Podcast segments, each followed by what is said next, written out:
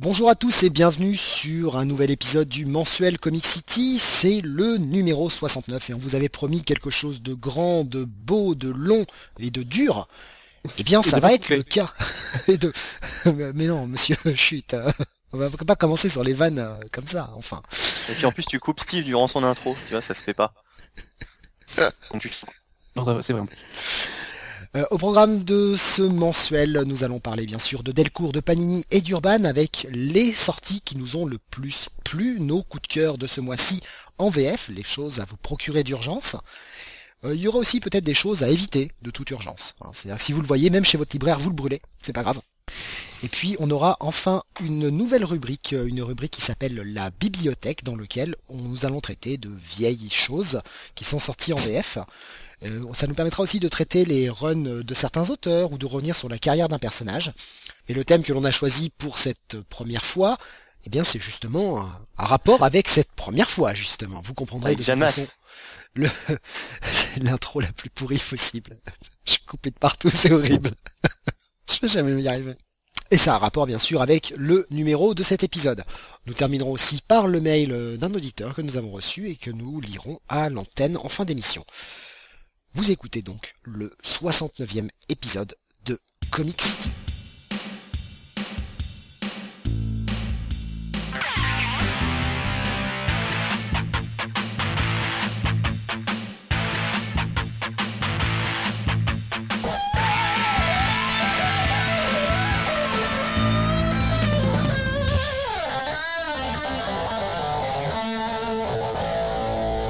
Avec moi ce soir, nous avons Sam. Bonjour. Est-ce que tu te sens érotique, Steve? Très, très, mais je, je, j'enregistre en me caressant les tétons. voilà. Et en crachant tes poumons en même temps. Aussi, ouais, mais ça c'est parce que je suis encore malade. Euh, Corwin. Bonsoir les gens. Qui euh, bah, caresse sa chatte. Oh. Bah pour la calmer, puisqu'elle est en La chaleur. femelle chat. Oui, mais bref. comprenne qui, qui voudra. Ah, t'as un chat, une chatte. Hein. Donc Kined, que vous venez d'entendre, Oui, et bonsoir à toutes et tous. qui a commencé par dire euh, chatte avant de dire bonjour à toutes. Oui, c'est vrai. Et enfin Mister René Bunny. Bonsoir à tous, et euh, moi étant Steve, puisque euh, tu dis euh, avec moi ce soir, et tu ne t'es pas présenté, donc euh, je, je permets de, de le dire. Eh bien c'est gentil, je te remercie de m'introduire aussi élégamment. Voilà. Donc on- on- il y aura beaucoup d'introductions dans cette euh, dans ce numéro spécial. Il y aura aussi beaucoup beaucoup de double sens étant donné que voilà, on va jouer sur le fait que c'est le 69, bien évidemment. Pratique ô combien agréable. Et dès l'intro, on part déjà en...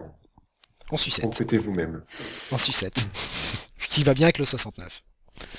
Et euh, ce soir, malheureusement, Guillaume n'a pas pu nous rejoindre euh, car sa carte mère a cramé. La transition, eh, Oui, la transition est géniale. Il faut bien, il faut bien avancer quand même. Euh, Nous avons qu'une heure et demie. Euh. Donc Guillaume n'a pas pu nous rejoindre ce soir puisque sa carte mère a cramé. Euh, il a malheureusement pas eu le temps de la changer pour pouvoir être là ce soir. Cependant, il a lu euh, certaines des publications que nous avons traitées. Il m'a donné son avis que j'ai parce que je l'ai joint par téléphone un petit peu avant l'émission. Donc vous aurez aussi l'avis de Guillaume sur certaines des parutions que l'on va traiter tout à l'heure. Je crois que l'on a fait le tour. Eh bien, on va commencer tout de suite par les sorties Delcourt. Et on commence avec euh, le coup de cœur d'équipe que tout le monde n'a pas lu. hein. Il y en a qui font pas leur devoir, c'est pas très très Oui. bien. Il y en a qui ont fait, la- qui ont fait leur feignasse. C'est la sortie du quatrième tome d'Irrécupérable, Irredeemable en anglais. Toujours scénarisé par Mark Wade avec au dessin une alternance entre Peter Krause et Diego Barreto. Euh, Sam, toi tu as beaucoup beaucoup beaucoup aimé, donc euh, bah, je vais te laisser t'en parler. Je Oui, vais te laisser bah, en une- parler plutôt. Je dirais même que c'est une série que, bah, que j'apprécie depuis le début, puis son, son lancement il y a quasiment deux ans. Euh, donc en fait, on reprend pile à la fin de bah, là où on était à la fin du, du tome 3, puisque c'est le Oh, tome ça- 4. ça- quelle surprise Que- Quelle phrase, mais pas du tout tautologique. Là. Euh, Ah mais Mark Wade aurait pu brouiller les cartes. voilà. Hein. Mais là, Il on aurait pu nous faire la suite euh, dans le tome 5 et le tome 4 étant la suite du tome 6 et c'est une boucle Voilà, temporelle oui. infinie. Non. Donc on revient sur l'histoire des récupérables, euh, qui est euh, cette histoire de super-héros, euh, un espèce de proto-Superman en fait qui pète les plombs et qui décide ben, de tuer tout le monde. Ce qui était très sympa dans le premier volume puisqu'on le voyait rayer des continents, des villes entières, tuer des gens par millions. Enfin c'était c'était Détruire l'Inde hein. par exemple. Il avait complètement détruit l'Inde. Euh, non, je crois que c'était le Sri Lanka. Ah, c'était Sri Lanka, je crois que c'était l'Inde. Ouais. C'était une île, donc c'est- tu- mais il y avait quand même 10 à 15 millions de morts. hein. Donc, euh, Ouais, je me disais que c'était l'Inde parce que ça rayait une grosse partie de la population. Je croyais que c'était ça pour ça qu'il avait fait. euh, Mais euh, bon, tu vois. Tu confonds avec Super God, au fait. Donc, ah en fait, oui, euh, oui, oui, pardon, oui, autant oui. pour moi. Oui, effectivement. Bonne référence, Benny. C'était à chier. Oh, c'était très bien. Ça Allez, commence. Mais ça va pour le 69. Oh, bravo, bravo. Donc euh, dans l'épisode, dans le volume précédent, on apprenait que euh, un des membres de l'équipe de super-héros avec lequel le, plutonien, donc qui est ce super-héros qui a pété les plombs, faisait équipe, en fait, avait fait un pacte avec une, race extraterrestre surpuissante qui avait été la seule à pouvoir blesser le plutonien. Et donc il, le- il les rappelle pour euh, honorer l'engagement. Il leur dit euh, bah, le plutonien nous fait chier, vous pouvez nous en débarrasser. Et ben à la surprise générale, à la surprise générale, ils y arrivent. Et ça, c'est le premier épisode. Donc ils arrivent à le mater, à l'emprisonner, mais pas très longtemps. Ce qui fait qu'ils doivent lui trouver une prison euh, assez spéciale pour arriver à le contenir. Et c'est là qu'est d'ailleurs tout l'intérêt de ce tome, c'est que hum, la menace depuis le départ, c'était le plutonien. Mhm. Et là, la menace, il n'y en a plus. Euh, Ah, il y en a quand pourtant, même une. pourtant, quand non, mais pourtant, la série n'est pas finie. Voilà. Et c'est là que menace qui monte. C'est c'est là tout l'intérêt et tout, euh, tout le, le savoir-faire de Mark Wade d'arriver à nous faire continuer une série alors que sa menace principale est pour le moment euh, mise hors jeu totalement. Et on va repartir sur quelque chose de Tordu.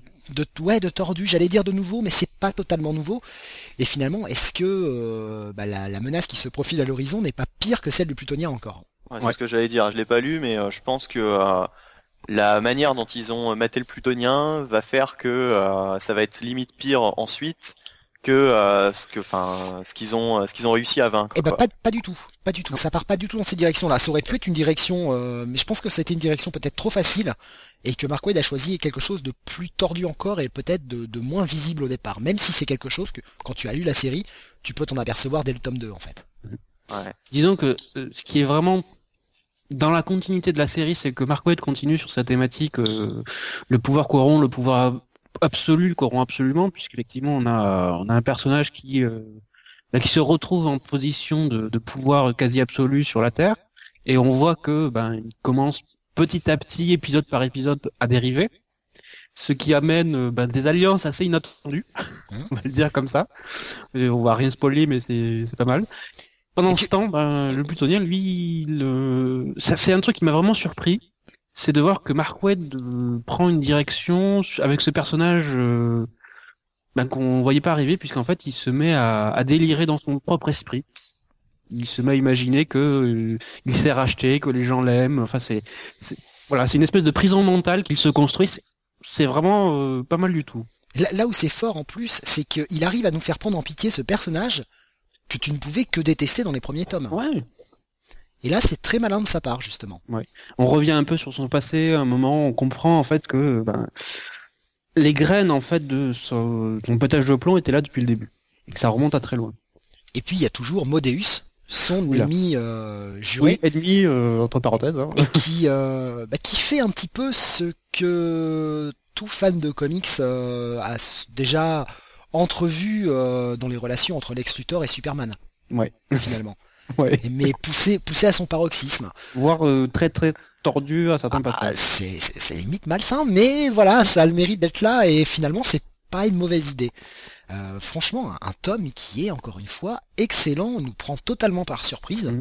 Et là où tu crois que ça pourrait s'arrêter, eh ben non, il y a encore le potentiel pour de futures histoires. Alors la série s'arrêtera à l'équivalent du volume 6, hein, si j'ai bien compté. euh, Donc il reste encore deux tomes à sortir. Sachant que normalement il y a aussi une série parallèle euh, récupérable qui normalement il y a un crossover à un moment. Donc bah, qui ça s'appelle serait bien dès le cours de nous le sortir celle-là. Incorruptible, ouais, qui nous promet depuis longtemps et qui n'a toujours pas vu, qu'on n'a toujours pas vu venir en France. Euh, c'est bien dommage. Euh, personne d'autre ne l'avait lu, hein, je crois. Mais, Non, mais qui par lit la contre, série récupérable hein Ah ben moi, Benny, Benny, ouais, ouais, j'ai j'ai lu les, j'ai lu les trois premiers. Donc euh, celui-là, euh, je l'ai en retard. Euh, je le lirai très bientôt et euh, avec plaisir puisque de toute façon euh, ça m'intéresse et j'irai à bout de cette de cette série qui est très très bonne. Hein. C'est vraiment euh, peut-être c'est Dynamite hein, si je dis pas de bêtises. Euh, non, c'est Boom. Boom Comics. Ah c'est Boom. Oui bah de toute façon c'est la la série Boom quoi. Mm. En même temps il n'y en a pas beaucoup d'autres. Est-ce que oh, il y, a- il y a beaucoup plus de projets que l'on croit hein, chez Boom. hein. Ouais ouais, bah il commence et euh, il y a euh, Hypernaturals je crois. Ouais, bah bon, ça c'est pas pour tout de suite en français en tout cas. Non. Ed, Corwin, est-ce que c'est une série qui vous intéresse ou peut-être pas du tout euh? Alors, moi, elle est sur ma liste depuis un bout de temps. Et il faudrait que, faudrait que je rattrape mon retard, enfin, que, que je m'y mette sérieusement, quoi. Mais à la base, ça m'intéresse. Le pitch de base m'intéressait. Et puis là, ce que vous en dites, euh, bon, bah, je suis sûr d'avoir euh, du plaisir pendant au moins, euh, au moins quatre tomes. Donc, Et du plaisir, vous allez aussi en avoir à l'écoute de ce numéro 69. C'était c'était facile, il a fallu que je m'engage dans la brèche. T'as vu comment je te tends, je te tends les berges King Ed, euh, irrécupérable, t'intéresse bah, ou pas Ouais, ouais, c'est un titre qui m'intéresse beaucoup. euh, bah, enfin, un peu comme, a dit, comme ce qu'a dit Corwin. hein, c'est un pitch euh, qui est plutôt sympa sur le papier. Euh, après, Mark Wade, c'est un auteur que j'aime bien. Donc, euh, bon, là, j'ai pas eu l'occasion de les lire, mais euh, bah, à force de vous entendre euh, dire que c'est des bails, euh, je vais finir par m'y mettre. hein. Donc, euh, Ah mais c'est un nul travail. Hein. Ouais. Pas ce mois-ci. euh. C'est vrai que sous couvert d'un pitch que l'on pourrait croire classique, l'archétype de Superman qui pète les plombs, on se retrouve avec des choses quand même que l'on n'a pas vu beaucoup, voire peut-être pas vu du tout ailleurs. Il prend des directions qui sont relativement fraîches quand même. Euh, donc bah Ultra Bail et on va passer maintenant à une autre sortie Delcourt, une autre grosse sortie Delcourt parce que c'est vrai que Delcourt a énormément de grosses sorties en ce moment. C'est le premier tome de Fatal. Oui, donc euh, c'est mon coup de cœur, euh, moi, chez Delcourt euh, ce mois-ci. Donc avec une histoire de Ed Brubaker et des dessins de Sean Phillips. C'est une équipe qui est déjà assez connue, qui a déjà fait pas mal de choses ensemble. Moi, personnellement, c'est la première fois que je lis un titre de ce duo. Et j'ai été, j'ai été vraiment tenté par le pitch. Donc dans ce TPB de chez Delcourt, on a les cinq premiers numéros. Et euh, donc en fait, on a droit à, un- à une histoire, à un polar qui est en fait avec un fond de, bah, de, de paranormal et euh, donc c'est vraiment une histoire euh, que j'ai trouvé vraiment passionnante. Il y a une bonne utilisation au niveau du scénario euh, de, de la double lecture puisqu'il y a on suit deux choses en parallèle. On suit euh, on suit un personnage euh, qui est lui à notre époque. Euh, c'est euh, le personnage de Nicolas Lache.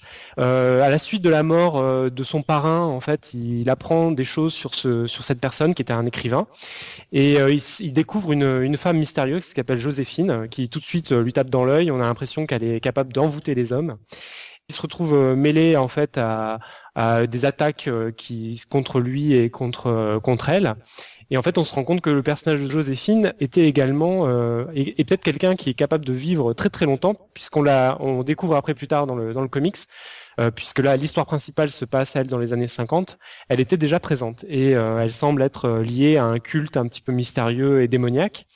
C'est super bien écrit. Euh, les personnages qu'on rencontre euh, sont sont vraiment pas manichéens. Enfin le euh, l'un des héros de cette histoire, c'est euh, un flic, Walter Booker, qui est un qui est un ripou, quoi, vraiment un, pourri, mais qui est qui à la base était plutôt un bon flic. Et on voit un peu euh, qui- la façon dont il tombe dans la déchéance. euh, et euh, c'est vraiment bien. Et les dessins de Sean Phillips sont, sont vraiment bien adaptés pour cette histoire. Euh, De la même façon, j'ai trouvé que euh, le design des créatures était, euh, était assez sympa. Il y avait un petit côté un peu Cthulhu euh, qui est cool.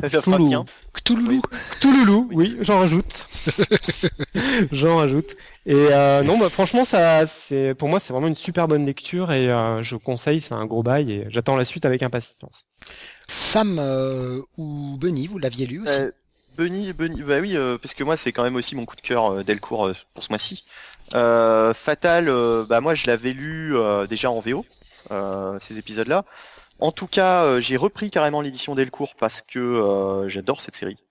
Et euh, j'aime beaucoup ce que fait Brubaker et Sean Phillips. Alors j'ai lu Les Criminals, que j'ai adoré. Et euh, là on retrouve bien euh, cette Et puis, et ambiance puis Sleeper, tu l'avais lu aussi, je crois. Sleeper. Euh, Sleeper, ouais ouais Sleeper, Puisqu'on avait fait un spécial dessus hein, pour les gens que ça intéresse. c'est vrai. Il suffit de rechercher sur le site, vous le retrouverez. Et euh, voilà, et puis on avait parlé d'Incognito aussi, euh, des mêmes auteurs. Et oui, Incognito, oui, bien sûr. Voilà. Euh, alors là, ça se rapproche. En fait, c'est un petit peu à la croisée des chemins entre les deux. Disons que euh, il y a beaucoup de criminels dans Fatal, sauf qu'il y a un petit peu un côté science-fiction. Alors au début, j'avais peur que le côté SF prenne un peu le pas sur le sur le côté euh, polar, mais pas du tout. Euh, Au fait, ça passe super bien, je trouve. Personnellement, je dirais pas SF, moi je dirais plutôt fantastique hein, que SF. Fantastique, ouais. Fantastique, ouais. Ouais, c'est Bah, il a, il a clairement son influence, c'était plutôt Lovecraft. Hein, comme- Ouais, ouais, Ouais, c'est c'est c'est à la limite, c'est de l'horreur, ouais. quoi, ouais. Hmm. Donc Toulouse. Oui, bah, de l'épouvante, on va dire plutôt. Ouais, enfin, disons que le côté surnaturel, je, j'avais un petit peu peur que ça prenne trop le pas sur le, le côté réaliste de l'intrigue. Et euh, finalement non, on est vraiment aux frontières du, du réel, hein, euh, c'est le cas de le dire. Et euh, il y a euh, bien sûr euh, ce thème euh, très euh, cher à Ed Brubaker, qui est le thème de la femme fatale. Donc là, on ne sait pas trop au fait si elle est euh, vraiment euh, la pire malédiction sur laquelle pouvait tomber le personnage principal, ou au contraire euh, si elle va être la, la salvatrice du, du héros, quoi, parce que euh, parce que parce que voilà, c'est très très ambigu ce Ouais, personnage-là, c'est mystérieux, ouais. et euh, vraiment l'auteur joue très bien sur cette ambiguïté. Et euh, bon voilà, c'est c'est très bien foutu, c'est une, une très bonne série. Ce sera a priori en 3, 4 volumes? 4 volumes. Quatre. Euh, oui, parce que je crois il qu'ils a sont annoncé que c'était en 4. Euh, 14, euh, 14 numéros, je crois. hein, euh, Oui, mais il a dit qu'ils allaient rallonger à 20. Ah, ça je Ah, ne savais carrément. pas, tu vois. D'accord, carrément. Euh, je pensais que c'était même 18, mais alors, euh, bah écoute, tant mieux quoi. En tout cas, euh, bonne nouvelle, puisque euh, c'est vraiment l'un des meilleurs boulots de ce tandem, et, euh, et voilà, c'est disponible en français, donc euh, ruez-vous dessus.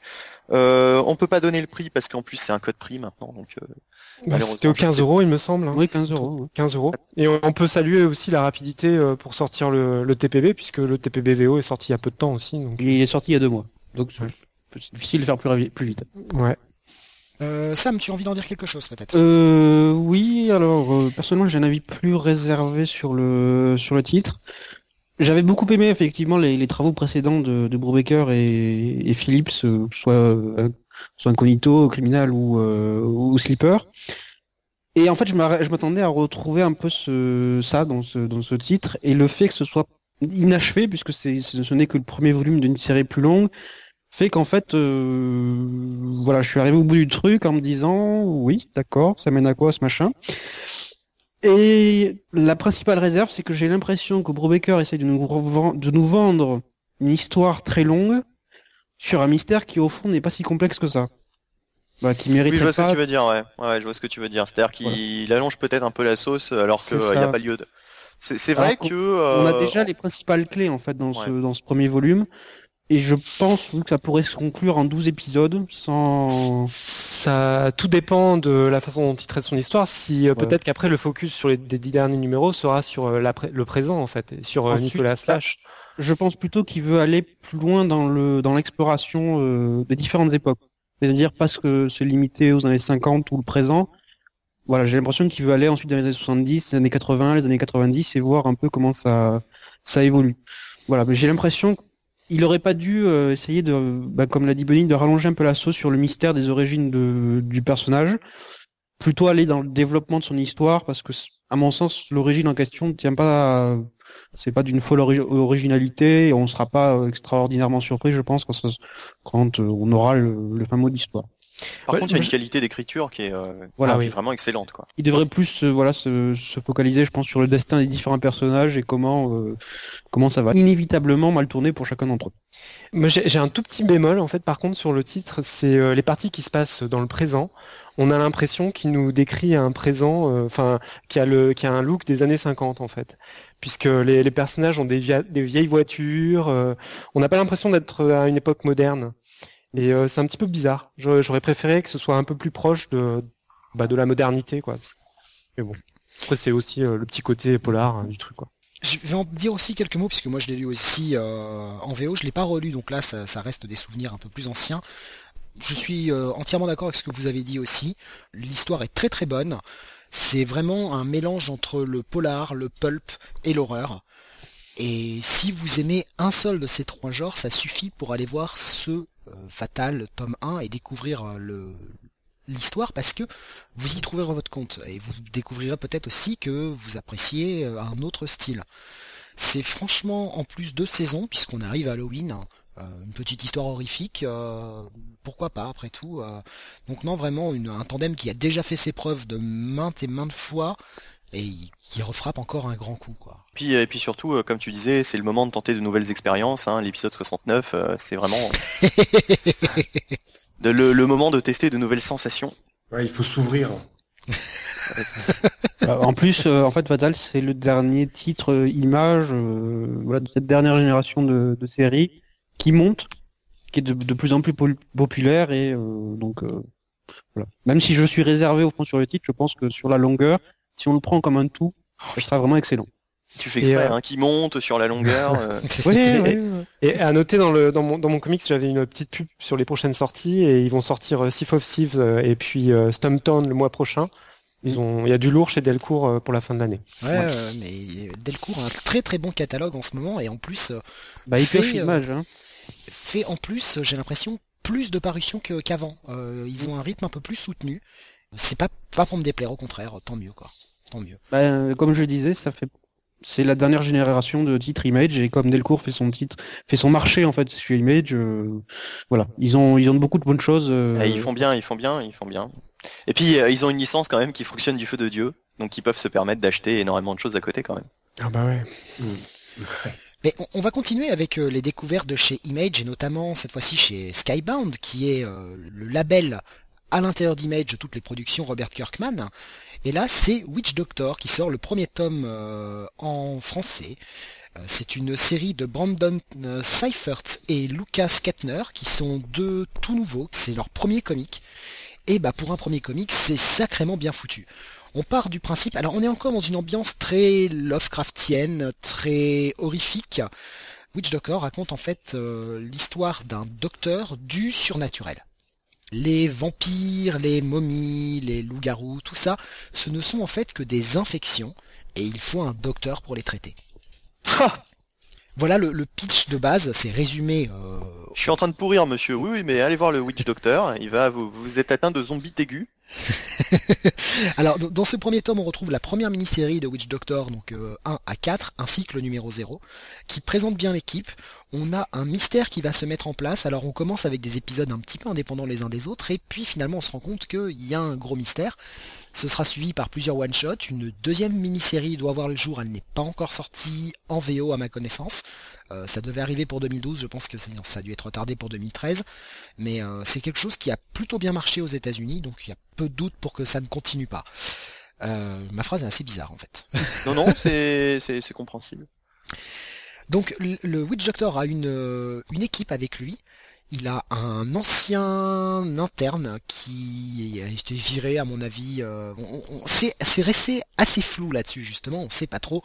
Euh, c'est un ancien infirmier, mais pourquoi il ne fait plus partie de l'hôpital Eh ben, le doute plane encore. On pense vraiment que c'est euh, dû à une erreur médicale ou quelque chose comme ça, mais on n'a rien de, de définitif. Et puis une petite fille, euh, Penny, qui est quand même relativement bizarre puisqu'elle est moitié démon, moitié humaine, on sait pas trop. Elle est capable de faire sortir de sa main une espèce de de griffes un petit peu, vous voyez, des espèces de longues griffes qui sont capables d'endormir les monstres. Enfin, c'est Pratique. c'est assez pratique. Et le Witch Doctor a lui un scalpel. Son scalpel, c'est tout simplement Excalibur. D'accord. c'est un joli scalpel, donc. Bien. Non. Franchement, il y a, c'est, c'est, il y a de, de l'humour, mais c'est de l'humour noir. Euh, c'est, c'est relativement sympathique. Par contre, ça ne plaira pas à tout le monde. Ça, c'est clair. Toi, tu avais essayé Sam et euh, t'avais pas super accroché, je crois. Non, le premier épisode j'avais j'avais essayé, euh, mais c'était en VO. Alors c'est peut-être pour ça et euh, ça m'avait pas, euh, j'avais pas accroché à ce, ce type de truc. Je, je trouvais ça pas particulièrement drôle alors qu'on nous annonçait, euh, voilà, un titre euh, avec une quelques tendances humoristiques et À la ça m'a Chou, pas. quoi. Bah, Même le- pas, même pas, euh, même de l'humour noir. Moi, je suis assez client et j'ai pas trouvé ça particulièrement drôle. Donc, euh, je suis Le- pas allé plus loin que le premier épisode. J'avais, j'avais eu beaucoup de mal à rentrer dedans, donc. Euh, Le, le Witch Doctor, hein, qui s'appelle d'ailleurs Vincent Moreau, euh, j'avais oublié de le préciser, d'ailleurs un petit look à la, à la Vincent Price, euh, au clin Docteur. Moreau peut-être aussi en même temps. aussi. je sais pas. Euh, voilà, il y, a- y plein de petits trucs comme ça, quoi. Ça se passe à Arkham, Oregon, quoi. Enfin, Ah oui. Ouais. Et de- forcément dans l'Oregon et forcément ça s'appelle Arkham. Mais par contre, est-ce qu'ils ont donné ce titre-là à la version française du coup? Comme on Oui, sait que ça. quelquefois ils changent le. le... ça s'appelle Witch Doctor, oui, oui. Ah Ça d'accord. s'appelle ok. Witch Doctor, tome 1. euh. En tout cas, ça, ça, franchement, ça se laisse lire. Les dessins sont, euh, c'est particulier. Hein. c'est c'est assez particulier. C'est un style assez brut. Ça correspond bien avec l'ambiance, mais là encore une fois, ça ne plaira pas forcément à tout le monde, hein, ce style de dessin. Euh, en tout cas, moi je trouve que pour un premier essai, pour des gens qui ne travaillent pas dans le comic, c'est quand même sacrément bien réussi, quoi. On a vu pire en termes de première fois. Il n'y avait pas de vanne sexuelle. Euh, Voilà, euh, non franchement, à découvrir pour ceux qui ont envie, encore une fois, d'une histoire horrifique. Et bah, bien sûr, sachez que ça continue, il y aura un tome 2. Alors quand arrivera-t-il? Ça par contre, ça reste la grande question. Donc pour moi, ce sera un bail, mais je, je crois que je suis le seul à l'avoir lu. hein. Oui. Ouais, mais je pense que je jetterai un œil euh, en librairie. euh. Ouais, euh, regardez-le avant quand même de l'acheter parce que comme je dis vraiment attention, ça peut ça peut déplaire quoi. Donc vous lancez pas euh, non plus un petit peu à l'aveuglette comme ça. Et est-ce que Kirkman est impliqué euh, quelque part dans la création Non, non, c'est vraiment. euh, C'est C'est lui juste qui la... les a recrutés en fait, tout simplement. D'accord, ok. Euh, c'est tout pour Delcourt, il y avait d'autres sorties, mais ce sont nos coups de cœur. On va maintenant passer à la partie Panini. Et le coup de cœur de l'équipe, bien évidemment, c'est le dernier tome de Punisher Max, euh, le tome 5, avec euh, les six derniers épisodes de la série, le numéro 17 à 22. Scénarisé par Jason Aaron avec Steve Dillon au dessin. Une, bah, une équipe hein, qui sera restée jusqu'au bout. Matt Hollingsworth à la couleur. C'est donc la dernière, euh, la dernière partie de, de ce run euh, de Jason Aaron sur le Punisher dans l'univers Max. Bah, on va laisser euh, Mr. Honey Bunny en parler puisqu'on n'a pas beaucoup entendu. Je sais que c'est une série qu'il apprécie tout particulièrement. Ouais. Euh, donc, qu'est-ce que je peux en dire? Conclusion de ce run qui, pour moi, est peut-être ce qui s'est fait de mieux sur le Punisher depuis des années. Peut-être même que c'est la meilleure histoire du Punisher, en fait, parce que ça en fait vraiment le... En fait, ça, ça, Jason Aaron a vraiment tiré la quintessence de ce qui faisait la richesse de ce personnage et euh, et, euh, et voilà. Donc là, euh, c'est son dernier face à face avec le, le Kingpin, puisqu'on sait que dans l'univers Max, le nouvel univers Max, au fait, créé par Jason Aaron, il a créé des versions Max de tous ces personnages qui étaient euh, Bullseye, euh, Electra, euh, Kingpin, etc. Bah là, le dernier face à face est juste magistral, quoi. C'est euh, magistral même d'ailleurs. oui, c'est mieux. ne veut strictement rien dire. Il y a un suspense, euh, je trouve, euh, de, de, de malade mental. Jusqu'à la fin, on se demande vraiment euh, est-ce qu'il va s'en sortir, euh, comment il va faire pour arriver au bout de son combat, puisque ça semble perdu d'avance. Et euh, y il y a une arrivera-t-il seulement? Y Ouais. arrivera-t-il seulement? Ouais. Et la fin que choisit euh, le scénario, je, je pense que c'est vraiment la, bah, la conclusion logique. Ouais, ouais, ouais, ouais, ouais. Enfin, en, tout cas, c'est une fin euh, grandiose. C'est une explosion euh, de tripes, de de boyaux, de, enfin voilà, c'est vraiment du Punisher pur et dur, mais c'est très très très très bon, très bien écrit. Alors, euh, certains n'aiment pas Steve Dillon, certes, mais il a vraiment marqué de son empreinte le Punisher. Je pense que quelque part, je l'aurais, j'aurais pas vu ce truc-là dessiné par quelqu'un d'autre, force. euh, on est tellement habitué de voir Steve Dillon avec euh, Garcenis sur le Punisher que finalement, euh, moi ça me choque pas quoi, de vraiment de le voir sur cette série. Mais justement, je vais en profiter pour donner l'avis de Guillaume qui avait lu euh, le Punisher Max aussi. Il a adoré, c'est son coup de cœur du mois, euh, tout éditeur confondu. C'est vraiment euh, ce qu'il a préféré ce mois-ci. Pour lui, justement, le, le Punisher euh, Max est véritablement comparable à une série télé. Euh, 22 Ouais. épisodes, un peu comme une série télé, comme une saison de série en fait. Et euh, à chaque, euh, chaque épisode pourrait représenter un épisode de série télé. Et il a vraiment eu cette sensation-là avec un final en apothéose. Et euh, vraiment, euh, pour lui, c'est vraiment un run parfait. Voilà. C'est Mm. euh, ce mot-là qui me l'a décrit, donc euh, je Ah, le totalement. tel qu'il me l'a donné. Ouais. Euh, Et, et, euh, aussi à préciser que donc le personnage de Nick Fury euh, apparaît euh, Ouais, plusieurs fois d'ailleurs dans, dans cette série, mais euh, il est là, il est là pour le final. Et je trouve que Jason Aaron le tient tellement bien que euh, c'est dommage que ce soit pas lui qui ait fait ensuite cette série Max euh, autour de Nick Fury, parce que franchement, il a rendu intéressant Nick Fury. Moi, Nick Fury, c'est un personnage qui me fait chier en général. Et là, Ouais, franchement, enfin, je l'ai trouvé génial. Garcenis l'écrit quand même pas mal bien. hein. Oui, Enfin, oui. bien. euh, Oh, c'est pas très français ça.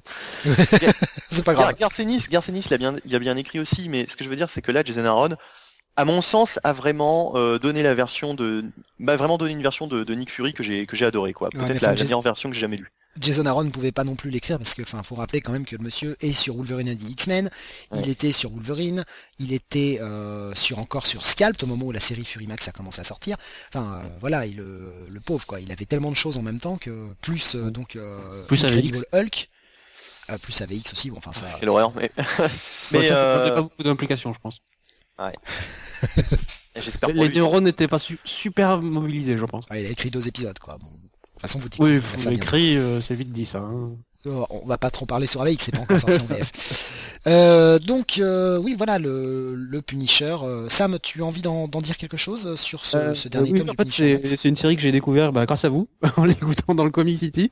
Euh, vous étiez tellement enthousiaste sur le titre que bah, je suis allé le voir et effectivement j'ai j'ai beaucoup aimé. J'étais assez surpris, je me suis dit, mince, je suis d'accord avec Bunny, qu'est-ce qui se passe? Mais Même moi, hein, qui suis pas un adepte du Punisher en temps normal, Ouais, euh, hein, j'ai du mal avec ce, ce, personnage, je l'ai déjà répété plusieurs fois, mais bon, pour ceux qui ne qui, qui n'avaient pas écouté euh, Comic City euh, il y a longtemps, euh, c'est vrai que pour moi, ce personnage, je m'ennuie avec quoi. J'ai l'impression que c'est toujours la même histoire que je relis. C'est toujours la même histoire. Et, euh, bon voilà, euh, Punisher euh, voit des mafieux, voit des criminels, Punisher va tuer les criminels, fin de l'histoire. C'est un peu ça souvent. Et euh, justement, là j'ai été tellement surpris parce que euh, ce qu'il y a de bien avec ce- cette version max du Punisher euh, par Jason Aaron, c'est que le Punisher est là, mais finalement c'est pas tant que ça une histoire du Punisher, c'est aussi l'histoire du Kingpin. Mm. Et, Et le- en même temps, la vedette en est même partagée. temps on comprend, euh, quand on lit ce dernier volume, Hum, Moi, je dirais que même c'est plus aussi loin. l'histoire de, bah, de la lutte du Punisher contre les Caïds et que euh, le fait, en fait, ça fait 30 ans, euh, voire 40 en fait, dans, la série qu'il tue des, mafieux euh, à, la chaîne. Et à chaque fois qu'il tue un Caïd, il y, en a- bah, un autre qui, vient derrière pour prendre la place. C'est aussi ça. Et les dernières pages sont assez terribles quand on voit, je ne vais pas dire ce qui arrive au Punisher. voilà, on évite de spoiler. Mais euh, voilà, il y a une scène terrible en fait où on voit ah merde je peux pas le dire voilà je peux pas le dire je ne peux pas le dire Alors ça, sinon je vais spoiler donc non alors là, le roi du teasing. pas Mais euh, bah, pour, pour il y a une sur- scène voilà il y a, il y a des scènes dans le dans le bouquin qui sont bien avec des choses dedans et des trucs Voilà, mais ce que, ce que je pense, euh, enfin, je pense que vous avez aimé surtout parce que finalement, c'est peut-être pas une histoire du Punisher, c'est plus une histoire sur Frank Castle. Ouais. Et, et c'est là où Jason Aaron a bien fait son truc, c'est que il s'est vraiment centré sur Frank Castle. On, on comprend vraiment les, les motivations, enfin, du, du Punisher. euh, D'habitude, c'est c'est un petit peu manichéen, et là, euh, là vraiment, il nous l'a rendu presque humain. euh, c'est plus une machine de guerre, quoi. C'est vraiment. Finalement, pour moi, le seul arc sur le Punisher, c'était l'arc d'avant. C'était celui où il était en tôle. C'était ça, le, le seul arc réellement sur le Punisher. Le premier, c'était sur le Kingpin. Le deuxième, c'était sur Bullseye. Et celui-ci, c'est sur le Kingpin, sur Elektra, sur, euh, sur aussi Punisher, mais c'est pas la tête d'affiche. Le seul arc où il était la tête d'affiche, c'était quand il était en tôle parce qu'il était tout seul. et C'est ça qui est étrange.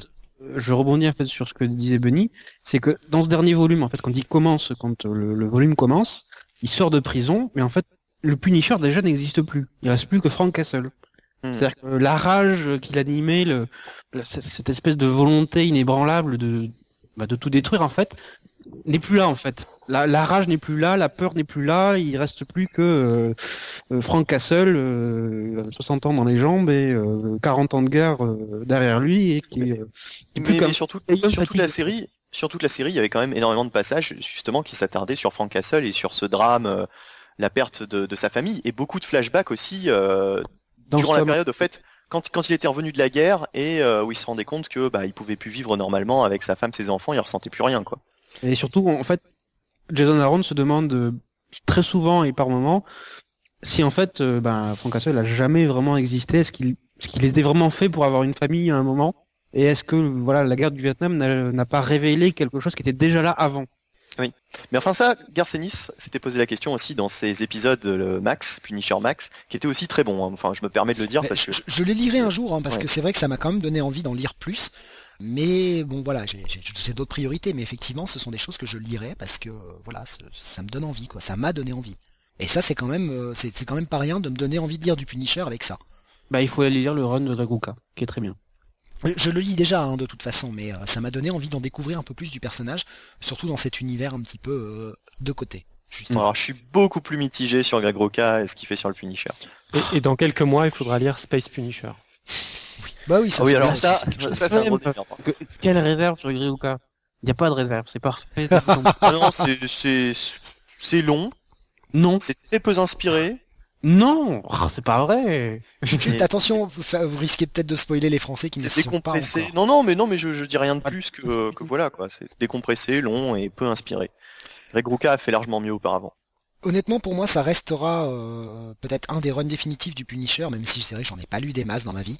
J'attends maintenant, cependant, une nouvelle version du Punisher. Alors peut-être dans, dans le dans le max ou peut-être un espèce de reboot, un changement des origines, mais j'attends d'avoir un Frank Castle beaucoup plus moderne. Parce que euh, c'est aussi l'accent qu'a mis Aaron sur sa, dans, sa, dans son run, hein, sur cette série, c'est quand même que euh, bah, le Punisher il est vieux. Ouais. Euh, et maintenant, un mec qui a fait la guerre du Vietnam de nos jours en 2012, bah, il n'est pas super en forme. Et peut-être qu'il serait temps de moderniser un peu les origines telles qu'on les avait vues dans Iron Man modernisé avec la guerre en Bah, c'est ce qu'a fait Afghanistan. Ruka. Hein.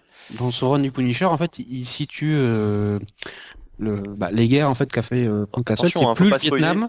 Non mais c'est déjà, euh, ça a déjà été dit ça. Ça a déjà sorti en, en français.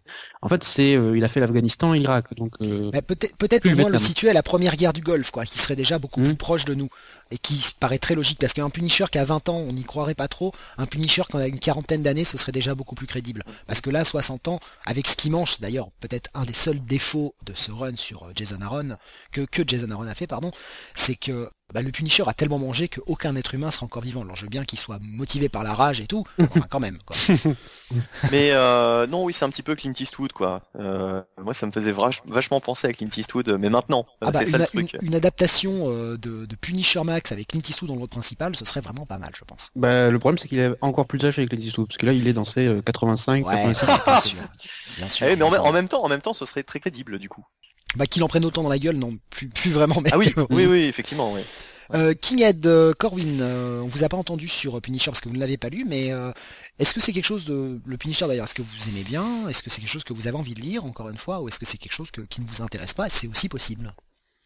Bah moi je suis pas très intéressé par le Punisher à la base en fait, je dois l'avouer. Mhm. Donc euh, mais bon, euh, vous en dites du bien, donc peut-être que j'irai peut-être que je Ah ferai ouais. l'effort d'aller jeter un œil. ça reste. Honnêtement, honnêtement, c'est génial. Enfin, je, je, je, je pense pas que tu puisses Nous dire euh, c'est mauvais. Et il faut Enfin, savoir qu'il y a 5 tomes en VF, mais en réalité il n'y en a que seulement que 4. Il y en a un où c'était que des one-shots et c'est un tome qui est totalement dispensable. Donc tu peux très bien euh, te faire la complète en seulement 4 tomes, ce qui revient pas si cher que ça. faut prendre le tome 1, 2 et 4 et 5. Le, le 3 c'est que des one-shots. Ok. Euh, oui, en fait, ça moi, fait 50 euros pour le tout. Euh, moi, je pense que j'y jetterai un œil parce que bon, c'est un personnage que j'aime bien, moi, le Punisher, et euh, bon, Jason Aaron, on sait- il écrit plutôt pas mal, donc euh, voilà. Après, moi, j'aime bien tout ce qui est un peu badass et dégueulasse. hein, si vous écoutez les comics weekly, donc euh, Ouais, là, j'ai l'impression, que, j'ai l'impression que c'est assez gore et euh, Ah ouais, non, Donc mais ça- c'est. euh, après, moi, j'ai le petit, le petit bémol, c'est que je suis pas un gros fan de Steve Dillon. Je trouve pas ses dessins très bons. Après, si c'est pour faire du gore, euh, peut-être que c'est adapté et euh, du coup. euh, ça reste, ça reste assez minimaliste euh, Mm. dans ce dans ce tome-là, mais justement c'est bien adapté parce que cette histoire est très minimaliste et est très intimiste finalement. Ouais. Non Et mais puis, je- euh, Steve Dillon a dessiné tellement d'épisodes de Punisher maintenant que c'est difficile de le voir dessiné par quelqu'un d'autre. non puis en fait, de le critiquer ouais. quand il dessine le Punisher. C'est vrai, Il, ouais. il Mais, est, il euh, a son meilleur jeu. mais j'ai- moins de mal avec des artistes quand ils commencent un- une histoire et qu'ils la finissent plutôt que quand ils viennent sur des choses qui ont déjà été dessinées avant et où là on peut faire des comparaisons. Là c'est son histoire. Il a fait tout depuis le début, c'est ça Il a, C'est il a dessiné. ouais. C'est Steve Donc là- Dillon et, et Jason Aaron. euh, Donc du numéro coup, un du au coup, c'est 22. vrai, c'est moins gênant parce qu'on on est habitué depuis le début et on a une. Moi, j'aime bien quand il y a une unité graphique, donc. Euh... ouais, Mm. non, je pense que je regarderai ce, ce comics. Et à noter à la fin du volume ben, une, une petite lettre de, de Jason Aaron qui explique comment est née la série. qui était aussi présent dans les numéros VO. Voilà, qui est dans le dans le tome VF. Bon, c'est toujours bien d'avoir publié. euh, Mm. Et, C'est pas et- vraiment un bonus, mais bon, c'est toujours bien de, de Oui, l'avoir c'est aussi. sympa. Et euh, comme on suit nous pas mal les sollicitations, euh, il y a eu une suite en fait. Après, ils ont fait euh, des histoires euh, non, enfin, qui n'avaient pas été. Oui, mais ça sert à rien ça. Non, d'accord. Tu, tu parlais, euh, Kinghead, à l'instant de, bon, enfin, de- déjà vous l'aurez compris, c'est un gros gros bail, hein, c'est le coup de cœur de l'équipe, euh, encore une fois pour ce mois-ci. Euh, tu parlais de, que tu aimais bien le crade et le dégueulasse. Et bien justement, ça nous amène au AVX Extra numéro 1, que Corwin a lu. C'est bien, c'est bien. C'est dans- non, c'est même un numéro zéro. En Oui, fait, c'est le AVX zéro, hein. Extra numéro 1 qui contient le AVX 0. Voilà. ah, ça Mais, C'est même tagué. AVX 0 sur 6. de- Oui, mais euh, moi ce que j'aime bien, c'est déjà commencer le commencer un, un nouveau magazine, hein, puisque ce sera un nouveau magazine à partir du mois prochain, AVX, que le commencer par un extra. Je trouve ça génial. En plus, Mais c'est extra. Ah Ils vont oui, mettre les versus dans le extra, c'est ça? Je pense, je pense ouais, que ce- les, Oui, les oui, oui, ce que j'ai vu, c'est normalement c'est ça. Ça va être un donc un Alors, magazine complètement dispensable. Oh oui. Pff, quoique des fois c'est peut-être mieux qu'avec. Enfin bon, on en reparlera le moment venu. On en reparlera le moment venu. Bah écoute, euh, je, je te laisse faire, hein, puisque tu es le seul à l'avoir lu. Euh, Moi, je vais travailler sur la mémoire. Ouais, ouais, je me, je me, je me suis collé à cette lourde tâche euh, qui était de lire le, le prologue à, à AVX. Donc au, scénario, on retrouve euh, Brian Michael Bendis pour la première partie et Jason Aaron pour la seconde. Et comme dessinateur, c'est Frank Cho pour l'ensemble du numéro. Alors, d'un côté, on va avoir euh, la sorcière rouge qui va faire un petit team-up avec ses copines les vengeuses et puis qui va essayer de, repasser euh, par le manoir des vengeurs. Elle va se faire, recevoir bien comme il faut. Et surtout, ils vont affronter un vilain magnifique. Ah oui, non, mais il est tellement magnifique que euh, je l'ai vu cet après-midi, je l'ai oublié. C'est Modoc. Modoc. Ah, c'est Et- Modoc. Et un Modoc chauve en plus. Un Modoc chauve, euh, complètement décérébré. Oui, c'est vrai. Oui. Enfin, le combat dure deux secondes et demie. Hein. Oui. Et voilà. Et de l'autre côté, on a, on a Hope Summers en pleine crise d'adolescence, qui envoie péter Cyclope, et euh, qui décide de faire son héroïne toute seule comme une grande dans son coin, et euh, qui va, elle, euh, péter la gueule à des, un gang de serpents. Voilà. La, Serp- la Serpent Society. Voilà. Alors, c'est censé nous jeter les bases de AVX.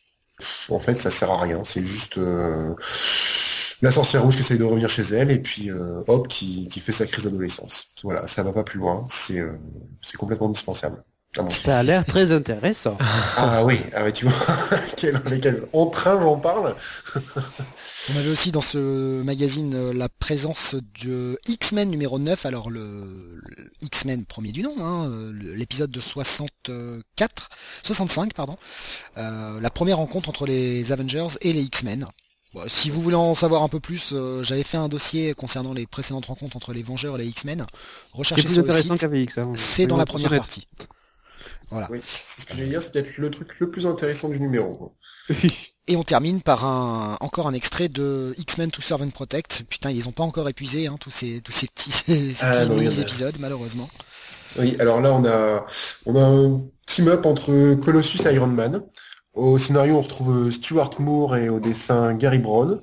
Et alors grosso modo l'histoire c'est euh, Colossus et Iron Man qui jouent avec un caillou qui est tombé de l'espace. Voilà, je, je, je sais pas comment euh, comment en dire plus. Euh, Donc, en- Bah, donc, non, en mais ça fait, si j'ai bien compris, dans ce Avengers Extra 1, l'histoire est optionnelle. Ah euh, oui, non, faut mettre le cerveau sur pause. Ouais, ouais, Mais- ce, le, le AVX0, euh, moi je me rappelle, je l'avais lu euh, pour- dans le- pour les Comics Ouais. Weekly, et euh, c'est vraiment euh, pourri. Même si c'est Frank Shaw qui dessine, en plus je trouve que les dessins étaient pas top. Euh, il a fait une, il fait une, il fait une hope, on dirait une bimbo euh, sursiliconée, alors que bon, euh, c'est une gamine quoi. Mais elle habite elle habite à San Francisco, hein, tu sais, la Californie. euh, il, faut, Ouais, ouais. il faut bien passer quand même. Non, mais c'était surtout en fait un, c'est plus euh, moi ce qui m'avait gêné, c'était euh, la, la- qu'ils ont fait le focus sur deux personnages euh, soi-disant qui vont être super importants pour AVX. Et... Enfin bon. Ouais. Voilà, voilà. On vous en reparlera le moment venu. Il fallait en parler puisque AVX débute ce mois-ci, enfin avec ce numéro en, en kiosque français. Bah, mais, le euh, problème c'est que ça débute, c'est un numéro extra quoi, donc euh, ça débute pas vraiment, ça débutera vraiment le mois prochain en fait. En plus, euh, c'est des, c'est des numéros euh, qui sont assez chers pour euh, assez peu de pages, euh, comme souvent pour les events. euh, ah, non, on va être clair, c'est du vol. hein. Donc, euh, Bon bah on Bon. aura compris, euh, Corwin c'est ton coup de cœur du mois. Mais il faut pas. préciser que tu es sadomaso. Donc c'est pour ça que Non, c'est mais voilà, coup On avait envie d'en parler parce que bah si vous ne l'avez pas encore acheté, retenez-vous, hein, surtout euh, faites, pas, de- faites pas de bêtises, attention. Non, puis si vous êtes intéressé par les events, et euh, bon bah achetez plutôt AVX la, la série. voilà, Même commencez si- le mois Même prochain, si elle est quoi. pas terrible, c'est quand même un, un event Marvel et tout, mais le, commencez le, le, mois prochain, commencez pas le maintenant. zéro sert à rien quoi. Le 0,8, il sert à rien. Par rapport au zéro, zéro. Ça mène à rien. Eh ben, on va passer euh, d'un event à un autre event, euh, mais un vieil event cette fois-ci, puisque c'est une réédition de ce Mark Millar sur Wolverine, qui Ouais. nous avait transformé Wolverine en machine de guerre tueuse complètement folle. Ouais, c'est ça. Et euh, c'est mon coup de cœur, moi, chez Panini, euh, parce que j'ai découvert cette histoire avec cette réédition euh, de, de ce omnibus Mar- Mark Millar, avec euh, 12 numéros de Wolverine, dessiné par John Romita Jr. Un John Romita Jr. qui était bien meilleur que dans, dans AVX. Ça, ça, euh, bientôt. Si, hein, je peux me permettre, si je peux me permettre, ils avaient sorti euh, ça en deluxe en français il y a, il y a quelques Ouais. années quoi. Mhm. D'accord. Et euh, voilà. Enfin c'était c'était euh, sorti sous l'appellation deluxe quoi chez nous. Mais là, ça sort à un, à un prix beaucoup plus attractif, autour de 15 euros. C'est la collection Marvel Gold, hein, je crois. ouais, Oui, c'est ça. c'est Ouais. du, du bon Marvel à prix discount. Ah, mais Alors ça, il faut se jeter sur cette collection parce que franchement, vous avez des, d'assez gros tomes pour euh, finalement et des très bonnes histoires parce que ce sont vraiment les meilleures histoires pour pas cher quoi. Ouais, et c'était bah, d'après ce que 28 tu à dis, ça se l'époque. vend très bien. hein. C'était c'était euh, 12 euros de plus quoi. Et Ah, puis il faut, c'est, ouais, euh, il faut se dépêcher. Hein. C'est vrai que comme Sam l'a dit, ça part très vite. Euh, là, euh, dépêchez-vous quoi. Si vous le voulez, faut, faut vraiment se, se speeder et y aller euh, très très très vite. Non, faut, faut Wolverine, pas Speedy. Oh, pouvoir Terminé, Je t'en prie, Kinghead, continue. Vite, Ouais, moi ce que je voulais mettre en avant, c'était euh, bah, l'histoire qui m'a beaucoup plu, c'est du, c'est du Marc Millar, Marc Millar pur jus. Euh, c'est très badass, c'est très bien écrit au niveau des scénarios, c'est percutant. Les dialogues sont vraiment hyper percutants et il a réussi à, à introduire énormément de personnages de l'univers Marvel euh, dans cette dans cette mini-série en 12. On a vraiment cette sensation d'univers étendu Ah, euh, qui est, Tu qui dis, est tu dis vraiment bien en... Tu dis mini-série en 12, euh, je, je, enfin, je me permets juste de corriger, c'est, ça faisait partie de la série régulière, hein, que les gens, Ouais, euh, Mm. si les gens aiment la VO, ne cherchent pas une mini-série en 12. C'est dans les épisodes Millar. 130 et quelques, je crois. C'est Ouais, les numéros 20 à 20 à 32 32. en VO. Deux story arcs, ouais. Du Voilà, volume c'est ça. 3, voilà, pour être Ah voilà, c'est ça, totalement complet. volume. Et on a droit à une Electra euh, super badass et euh, super euh, bien bien écrite et qui et en plus moi j'ai beaucoup aimé la, la mise en scène des combats. Encore une fois pour comparer avec AVX, là on avait vraiment une inventivité dans les affrontements. Oui, mais Et- attention, AVX n'est pas sorti. Donc, Ouais ouais ouais, mais les, les- les Français n'ont pas de point de comparaison encore. Donc, mais donc bon voilà. Et donc bah, Wolverine qui détruit ça, des milliers de personnes, c'est c'est cool. je crois qu'on l'a tous lu hein, à un moment ou à un autre, Oui, pas forcément oui. cette édition-là, mais euh, Il y, a, il y a plusieurs années, mais c'est vrai que c'était à l'époque où Mark Millar faisait encore de bons trucs. D'ailleurs, c'est l'un de ses premiers travaux chez Marvel, si je dis pas de bêtises. Non, non, Euh, c'était ah après non, ce, boulot sur, sur les Sur Ultimates. Donc, euh, ça de... C'était le second relaunch de, de Wolverine, donc euh, passé après Greg Rucka. Mais attends, qu'est-ce qu'il avait fait avant chez Marvel, ce monsieur? Bah, tous les trucs Ultimate. Ultimate, hein. Ultimate, ouais. Ultimate X-Men, Ultimate. Ah oui, c'est vrai qu'il y a eu ça, oui. Je les ai pas lus. Corwin, Oui, alors moi j'avais j'avais bien aimé à l'époque. Il part d'un pitch qui est relativement simple, quoi. Ici, Wolverine devenait méchant, mais il arrive à vraiment construire son histoire et l'enrichir de, de plein d'éléments, euh, de plein de clins d'œil et compagnie. Et c'est, ça se lit facilement et euh, on nous avait fait la même à l'époque d'Apocalypse et 12 et c'était raté. euh. Ouais, non, en fait, hi- hi- historiquement parlant aussi, euh, ce qu'il faut dire, c'est que euh, le pitch qu'il fait là, c'est ce que voulait faire Clermont au moment où il est parti en 91. C'est-à-dire qu'il voulait que euh, la main euh, Retourne Wolverine. retourne Wolverine, le transforme en méchant, et que Wolverine même commence à devenir une machine à tuer et que les X-Men doivent l'affronter. C'est ce que Chris Claremont voulait faire. Marvel euh, lui avait dit, écoute, il en est hors de question, surtout qu'à l'époque, le titre Wolverine vendait euh, super bien. Mm. C'était vraiment un personnage qui, fonctionnait, quoi. Et euh, donc, il en avait été hors de question, et c'était l'une des raisons qu'il avait un petit peu euh, mise à mal avec euh, avec toute l'équipe créative de Marvel, quoi, à l'époque. Et donc, c'est assez drôle que finalement, des années plus tard, ça serve de pitch euh, de base pour Mac Millar et que ce soit un gros succès, quoi, en plus. Bah, il a eu quand même, euh, enfin, libre cours euh, d'être assez violent et d'être assez vulgaire. euh. c'est du vrai Mark Millar, quoi. Je suis même un peu étonné, moi, à ma lecture, en lisant ça, ça, ça fait pas vraiment du mainstream par moment. C'est limite euh, max, quoi, au niveau. euh, Bah, la, bon. la différence, la différence, c'est que le Clermont voulait tuer Wolverine à la fin. ouais, Donc, euh, ça, ça ne plaisait pas cette idée. Sam, peut-être euh, un mot sur euh, cette histoire. Euh, bah, moi, je- bah, pour une fois, j'avais bien aimé du Marc Millar, donc c'était un peu un miracle. J'adore comment on est toujours sympathique avec ce monsieur. voilà. bon. Voilà. Chaque fois qu'on enregistre, il doit avoir les oreilles qui sifflent, le mec. C'est pas possible. Franchement, c'est à prendre au quatrième degré, parce qu'effectivement, on voit Wolverine euh, dans une rage, euh, voilà, qui tue tout le monde Ah, sur euh, deux épisodes. Voilà, voilà. Il faut pas se prendre la tête, faut le prendre comme ça et c'est bon. Je trouve, je trouve juste que c'est, euh, c'est plus, c'est trop long. C'est, juste le problème. Ça aurait dû être en 8 épisodes et pas 12, donc euh, Ok. Et ben justement, c'était de saison que de parler de cette réédition de Wolverine où l'on apprend que Wolverine utilise sa main. Voilà, ça c'était la vanne du jour. On va, on va Ouais, passer ouais, à un autre Wolverine, euh, la- le mensuel Wolverine, le Wolverine numéro 4, euh, qui contient donc Wolverine et the X-Men et la série Wolverine, qui est aussi euh, un coup de cœur, et c'est le coup de cœur de Corwin, je crois. Oui. Alors donc on, on a deux épisodes de la série Wolverine and the X-Men, euh, écrite par Jason Aaron. Le premier numéro est dessiné par euh, Nick Bradshaw et le second par euh, Chris Bacalo. Et après on a un numéro euh, de la série régulière Wolverine, toujours par Jason Aaron, et cette fois on a Ron Garnet au dessin. Voilà, j'ai cité tout le monde, maintenant je peux me concentrer sur le contenu. Donc dans la première partie, on va on va avoir droit à la, à la fin de, l'arc avec euh, Kitty Pryde qui est enceinte. Mais en fait, euh, si vous vous souvenez bien, elle n'est pas enceinte, mais elle est infestée par des, des mini-broods. Donc on, on va vers la résolution de ce conflit où les, les, euh, une partie des X-Men avait été euh, à l'intérieur de, de Kitty Pryde, dans un truc qui faisait très... euh, Eh ben, on, est, on est vraiment pas dans, dans ce dans sens, pas dans ce sens. Merci. Est tous dans le vraiment 69. dans le bon épisode, c'est bien. Ouais, ouais. non, non, dans, dans le sens l'aventure intérieure. Je sais pas si vous vous souvenez de ce vieux Ah mais film. c'est magnifique Oui. ce film, magnifique. Eh ben, on, on va en parler d'ailleurs. L'aventure intérieure. Oui, Exactement ça. Ils sont, ils sont miniaturisés et ils vont affronter euh, la- l'armée de Brood euh, au sein de Kitty Pride.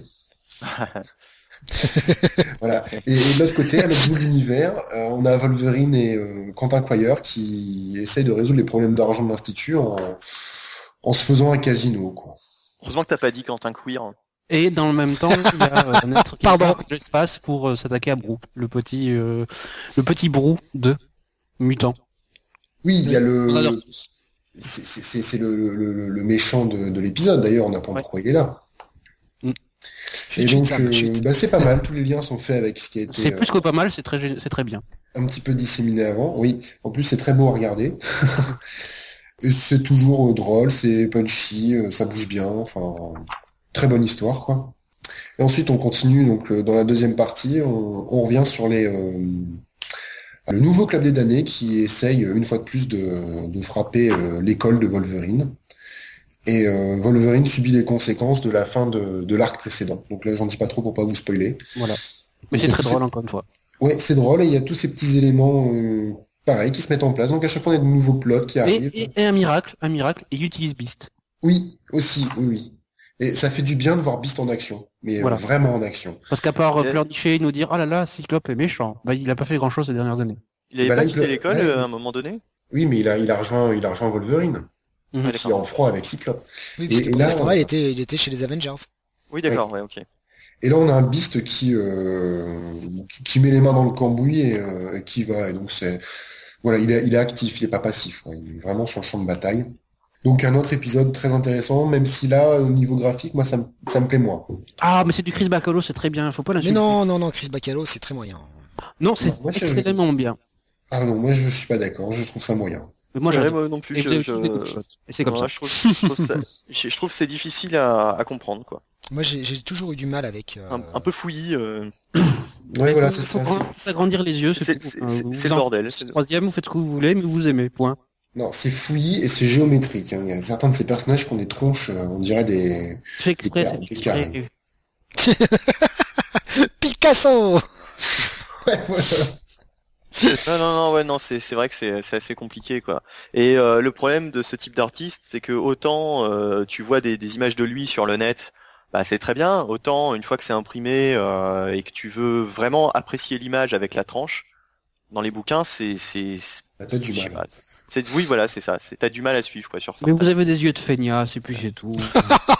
Non, on a, on a Ah, juste c'est la première fois que je l'entends, celle-ci. On, on a juste pas envie de, par exemple, bousiller un bouquin, tu sais, en, en écartant à fond les pages. mais vous avez pas besoin de faire ça. oh là là. Mais si, mais si, mais si, mais si. Voilà. C'est un débat stérile. Nous Moi, j'ai pas n'avancerons envie de me tuer les yeux sur, Bac sur Bacalo, c'est tout. Ouais, ouais. Et On passe au dernier épisode de Wolverine épisode, ouais. Donc là, c'est euh, Wolverine euh, tout seul, hein, il a, il a pu avec son école. Et on a la droit à la fin de, de l'arc avec les, euh, Les dragons. les, les dragons, voilà, les dragons et puis les, les mafias chinoises. donc ça reste, ça reste complètement barré. Là, ça bastonne bien, bien comme il faut. Il y a des dragons qui se tapent sur d'autres dragons. Il y a, il y a beaucoup de choses. C'est, ça reste, ça reste rigolo. Euh, c'est, une- c'est un bon petit épisode bien frais, quoi. C'est D'accord. pour moi, c'est moins intéressant que les deux, les deux précédents que je viens de décrire en termes scénaristiques, mais c'est une bonne petite conclusion. C'est sympathique, ça fait sourire. Voilà. Voilà, écoute. Euh, Quelqu'un d'autre l'avait lu et a envie d'en dire un mot? Non. Non? Bon bah ok. C'était le coup de cœur de Corwin pour ce mois-ci. Euh, moi j'ai pas eu le temps de le lire. euh, Visiblement pas le coup de cœur des autres. Donc, euh. Non non mais c'est que moi j'ai tout simplement pas eu le temps de le lire. hein. On a j'ai eu j'ai choisi de dire d'autres trucs. Mais euh, c'est vrai que bon c'est une pour une fois le mensuel Wolverine est intéressant à lire et ça Bah, il est très intéressant longtemps- grâce à Wolverine and the X-Men. Parce que c'est la série X à lire. Ouais, mais enfin, en tout cas, ça faisait très longtemps qu'on n'achetait plus le Wolverine euh, Ah oui, sans avoir oui. l'impression de, de, de- de devoir s'ouvrir les veines ensuite. Donc, euh, ça c'est cool. Euh, on va passer à la dernière parution euh, Panini, coup de cœur de ce mois-ci. C'est la sortie du tome 2 de Black Panther. Donc la panthère noire qui est toujours à la place de Daredevil dans Hell's Kitchen. On a cette fois-ci les épisodes 521 à 523 de la série Black Panther de Man Without Fear et on a aussi deux épisodes euh, de la série Black Panther The Most Dangerous Man Alive puisque la série avait changé de nom avec le 523.1 et le 524 qui est tie-in à euh, Spider Island pour ce dernier épisode. Donc il était temps de le publier puisque Spider-Man s'est terminé le mois dernier. Euh, alors ça va être, je vais faire très rapide dessus. Si vous n'avez pas aimé le premier tome, eh ben c'est pas la peine. Déjà. Bah, je pense que ça, les gens ont compris. Euh, oui, non, mais ça change pas. Euh, c'est toujours dans le même dans le même truc. Donc on a David Lys et euh, Francesco Francavilla pour la partie graphique. Donc on a une partie graphique qui est relativement solide. Et au niveau du, du scénario, bah, on est toujours dans la même ambiance, hein, cette ambiance Hell's Kitchen très très glauque, très noire, où euh, bah, Black Panther va euh, se faire passer pour un, immigrant africain, euh, ne pas être sous son identité de roi, qu'il n'est plus d'ailleurs, hein, puisqu'il a abdiqué de son trône, et essayer d'être euh, faire partie du commun des mortels, hein, tout simplement. Il travaille dans un restaurant, et puis c'est l'arrivée de d'un nouveau personnage, enfin d'un ancien nouveau personnage, devrais-je dire, qui va être ce fameux American Panther. Voilà, j'a- j'avais perdu le nom, excusez-moi. Alors, les premiers épisodes sont, eux, tie-in à Fear Itself. Ça fait un petit moment, je sais, euh, il faut se replonger dedans, mais ce sont que tie-in à Fear Itself. hein. Franchement, il y a ce concept de la peur qui est mis en avant, mais c'est pas essentiel de le lire comme une lecture propre à Fear Itself. C'est le retour du Hate Monger. Alors j'ai plus le nom en français. Euh, ce- cette espèce de Ah, le maître de la haine non? Euh, voilà, c'était ça peut-être en français. C'était à l'époque, à l'époque, hein, c'était le clone d'Hitler qui se cachait Oui, sous une ça. capuche du Ku Klux Klan. Ouais, ouais, ouais. Ah oui, Je me rappelle de hein. Je me rappelle de, de passer dans le premier Marvel, euh, en Oui, français. il quoi. affrontait, il affrontait les quatre fantastiques. Il affrontait les 4 fantastiques et il retirait la cagoule, il faisait Oh le fourreur fou Et euh, voilà, donc euh, là c'est, euh, ça va être donc le retour du Hate Monger, euh, qui ne sera pas le clone d'Hitler, ce sera un nouveau personnage. Et puis on a donc après euh, ces deux épisodes qui sont tie-in à Spider-Man, enfin le dernier épisode et puis le 523.1 qui permet. Sans clone de Hitler toujours là euh, À un moment, à un moment donné, C'est quand même une histoire sans clone de Hitler quand même. Voilà. Non, non, mais franchement, c'est vraiment bien foutu. On est vraiment dans du, dans du, une ambiance très polar. Les dessins en plus de Franco, de font vraiment, euh, donnent- rajoutent vraiment cette ambiance euh, assez oppressante. Ah, De toute façon, euh, c'est ce qui avait remplacé euh, le Daredevil, euh, d'antan, ouais, ouais. puisque Daredevil était devenu un personnage, euh, est devenu un personnage bien plus coloré et bien plus, euh, on va dire, euh, rétro que ce qu'il ne l'était. Qu'est-ce Oui, euh, alors à, sa- à savoir qu'à l'époque aux États-Unis, euh, ça avait été publié dans l'intervalle entre la- Ah oui. l'arrêt de, de Daredevil et le moment où il est revenu par Mark Wade. Là, euh, bon, comme ça sort en librairie, de toute façon, on peut lire ça même euh, même si Daredevil a déjà commencé à être paru. C'est pas très très Ouais. grave. Ouais. Alors Guillaume l'avait lu aussi. Lui, il a trouvé ça assez moyen. euh, par contre, Euh, déjà, il aime pas trop le perso de Black Panther au départ, donc il a du mal à, à rentrer dedans. Et c'est surtout, il a, il a du mal à, à concevoir le fait que Black Panther remplace Daredevil parce que Daredevil est un de ses personnages préférés et ça, ça l'ennuie profondément. Voilà. Tout simplement, il trouve qu'il n'a pas le charisme qu'avait Daredevil. Ouais, mais en même temps, pour la pour l'appeler euh, The Most Dangerous Man Alive, ça fait rire quoi. Quand on vient de lire un truc de Wolverine qui tue euh, 50 000 personnes. Ouais, mais bon, ça, ça prend, ça prend, ça prend son sens quand même euh, dans l'histoire. Et euh, vraiment, bah, si vous avez le premier épisode, le premier tome, pardon, français, bah, allez-y, jetez-vous dessus. C'est vraiment dans la même veine. Cependant, si vraiment vous n'avez pas aimé, bah, c'est clair. euh, c'est pas la peine quoi, c'est pas la peine du tout. Euh, c'est quand même vraiment street level character. On a euh, dans Spider Island un, Black Panther, j'allais dire un Daredevil, pardon, un Black Panther qui est infecté par le virus et qui se retrouve avec euh, six bras. Je. Anne. Voilà, rien que ça, c'est assez drôle. Bref, donc ça c'est euh, mon un de mes petits coups de cœur de chez Panini de ce mois-ci. Une sortie à pas rater, une série sur laquelle je n'attendais rien et qui finalement m'a beaucoup surpris. On va maintenant passer à la partie urbaine avec les deux gros cartons de ce mois-ci, les deux grosses sorties blockbuster que vous devez acheter. C'est impératif. Vous n'avez pas le choix, vous devez les acheter. C'est Animal Man et Swamp Thing volume 1. qui, on peut le préciser, ont été repoussés à la fin du mois, alors que normalement ils devaient sortir au début du mois. Ouais, alors on- les a lus en VO, mais de toute façon, euh, ça change pas grand-chose. Il y aura peut-être des petites choses en plus dans l'édition française, mais de toute façon, rien à foutre des bonus. Là, rien que l'histoire se suffit, quoi. Oui. S'il y a des bonus, c'est tant mieux. S'il y en a pas, c'est pas grave. Je gère ça. On s'en fout des bonus, c'est pas l'intérêt. L'intérêt, c'est vraiment ces deux histoires qui sont génialissimes toutes les deux. Alors Swamp Thing est écrit par Scott Snyder que vous connaissez sur Batman actuellement, euh, qui écrit aussi American Vampire, euh, dessiné par Yannick Paquette, un Yannick Paquette au sommet de sa forme, et Animal Man, lui, est écrit par Jeff Lemire, que vous avez peut-être pu lire dans Swamp, euh, Swamp Thing, n'importe quoi, dans Sweet Tooth, sur Sweet Tooth, euh, en français, et puis c'est dessiné par Travel Foreman. Je crois que ça n'a pas été publié en français, hein, Sweet Tooth. Ça n'a pas été publié en français, ah bah autant pour moi. Non, ça n'a pas été publié en français, par contre on, a, on avait parlé de Monsieur Nobody. De Mister Nobody, oui, effectivement, qui est Ouais, apparu euh, euh, chez Panini, euh, un de ses travaux chez Vertigo, un de ses travaux... euh, Initio. Un dé, voilà. Euh, Ouais. Son premier travail chez. Vertigo, il avait fait d'autres choses avant, euh, chez Fantagraphics notamment. Euh, Ah, à préciser, Je, je précise ouais, que Travel Foreman n'a pas tout dessiné, puisque il a eu de l'aide par de John Paul Léon sur l'épisode 6, qui est le dernier publié dans ce tome 1. C'est un petit peu décousu, excusez-moi. Voilà, si quelqu'un a envie d'en parler, Moi, je n'ai lu que Swamp Thing, donc euh, je n'ai pas lu le Animal Man, mais euh, j'ai lu le premier donc euh, volume de, de Swamp Thing. Euh, j'ai vraiment beaucoup aimé cette histoire. Ça reprend. euh, le- Moi, j'avais lu Brightest Day. Euh, on savait à la fin de Brightest Day euh, que euh, bah, le, le personnage de Swamp Thing revenait chez DC. le et, spoiler, le spoiler, on n'a jamais eu la fin de Brightest Ah, Day en merde. français, du spoil. Oui, mais alors là, Non, je là, sais, c'est là, c'est où- idiot, je vais- là, je ça pose un peu problème parce que c'est vrai que euh, ce qui se passait à la fin de Brightest Day, c'est le début de Swamp Thing. Donc, ah, euh, on était censé l'avoir, euh, bah, c'était dans une mini-série après Brightest Day d'ailleurs, Mhm. euh, mais on était censé l'avoir euh, en 2013 hein, selon Urban. Pour le moment, c'est pas annoncé ni en janvier ni en février, donc euh, l'espoir fait vivre encore, mais je crois qu'on peut s'asseoir dessus en fait. Mais euh, donc, euh, bah, on a à la fois, on a Alec Holland en fait qui revient, qui est revenu d'entre les morts et euh, qui Et n'a qui est devenu plus- président, d'ailleurs. bon, pardon, je, je vais arrêter les vannes. Et, un euh, peu des moisis. Vas-y, ouais. et qui n'a et qui n'a plus euh, les pouvoirs du Swamp Thing, mais qui a gardé par contre euh, toute euh, la mémoire de ce que euh, ce que le Swamp Thing a vécu euh, quand il était Swamp Thing. Donc c'est un peu compliqué comme ça, mais euh, il essaye de de, bah, de mettre de côté maintenant son passé et de, de vivre à nouveau une vie normale de chercheur.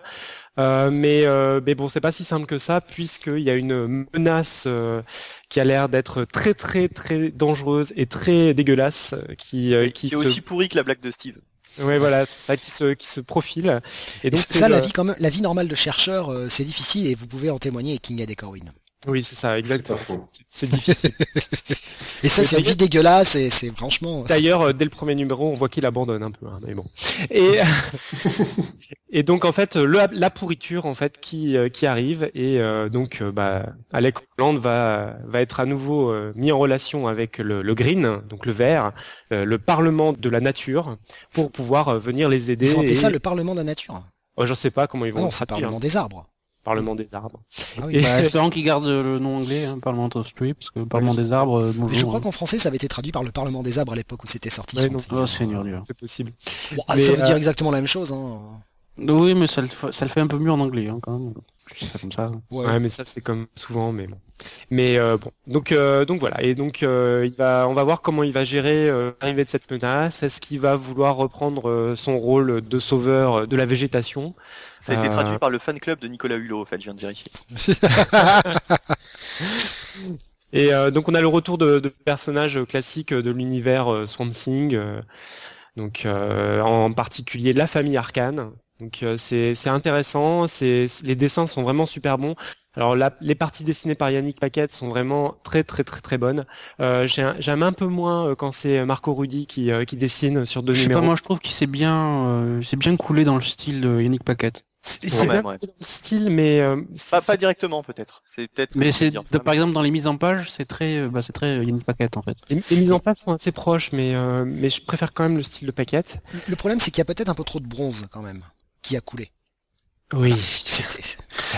Excusez-moi pour les Van Scato. Je suis Oh là désolé. là, ouais. Mais, euh, mais en tout cas, c'est une histoire qui est vraiment euh, passionnante. Ça va à 200 à l'heure. Il y a des, euh, il y a une inventivité dans la mise en scène et dans la le, le placement des cases qui est vraiment impressionnant. Pff, Voilà, enfin, c'est un must read, c'est un bail. Faut, faut acheter, quoi, faut lire. Alors, juste une petite question, Kinga, de toi qui, euh, pour le moment, t'étais refusé à lire les trois meilleures séries Ouais. de DC, hein, on en parlait dans le weekly euh, de, Le de cette- 13. de la semaine dernière. Euh, Est-ce que, voilà, tu, tu regrettes de ne pas t'y être mis plus tôt?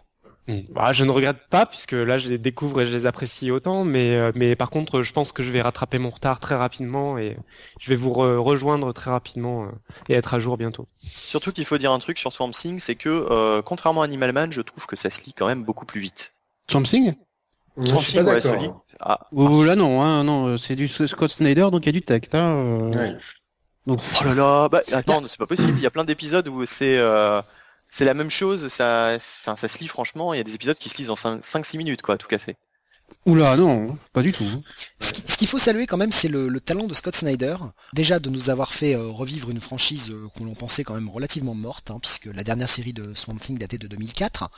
Euh, C'était vraiment une licence euh, vraiment oubliée. Et il a quand même un style qui est mais totalement différent de ce qu'il fait sur Batman. Oui, tout à fait. Bah, Oh, euh, euh, franchement, on te donne pas le scénariste, tu as du mal à reconnaître le scénariste de Batman. En même temps, non, puisque Scott, Scott Snyder a un style très, euh, je dirais très construit dans ses scénarios, très recherché, très poussé. Dans la structure narrative d'ensemble, je pense qu'on peut le, on peut le retrouver.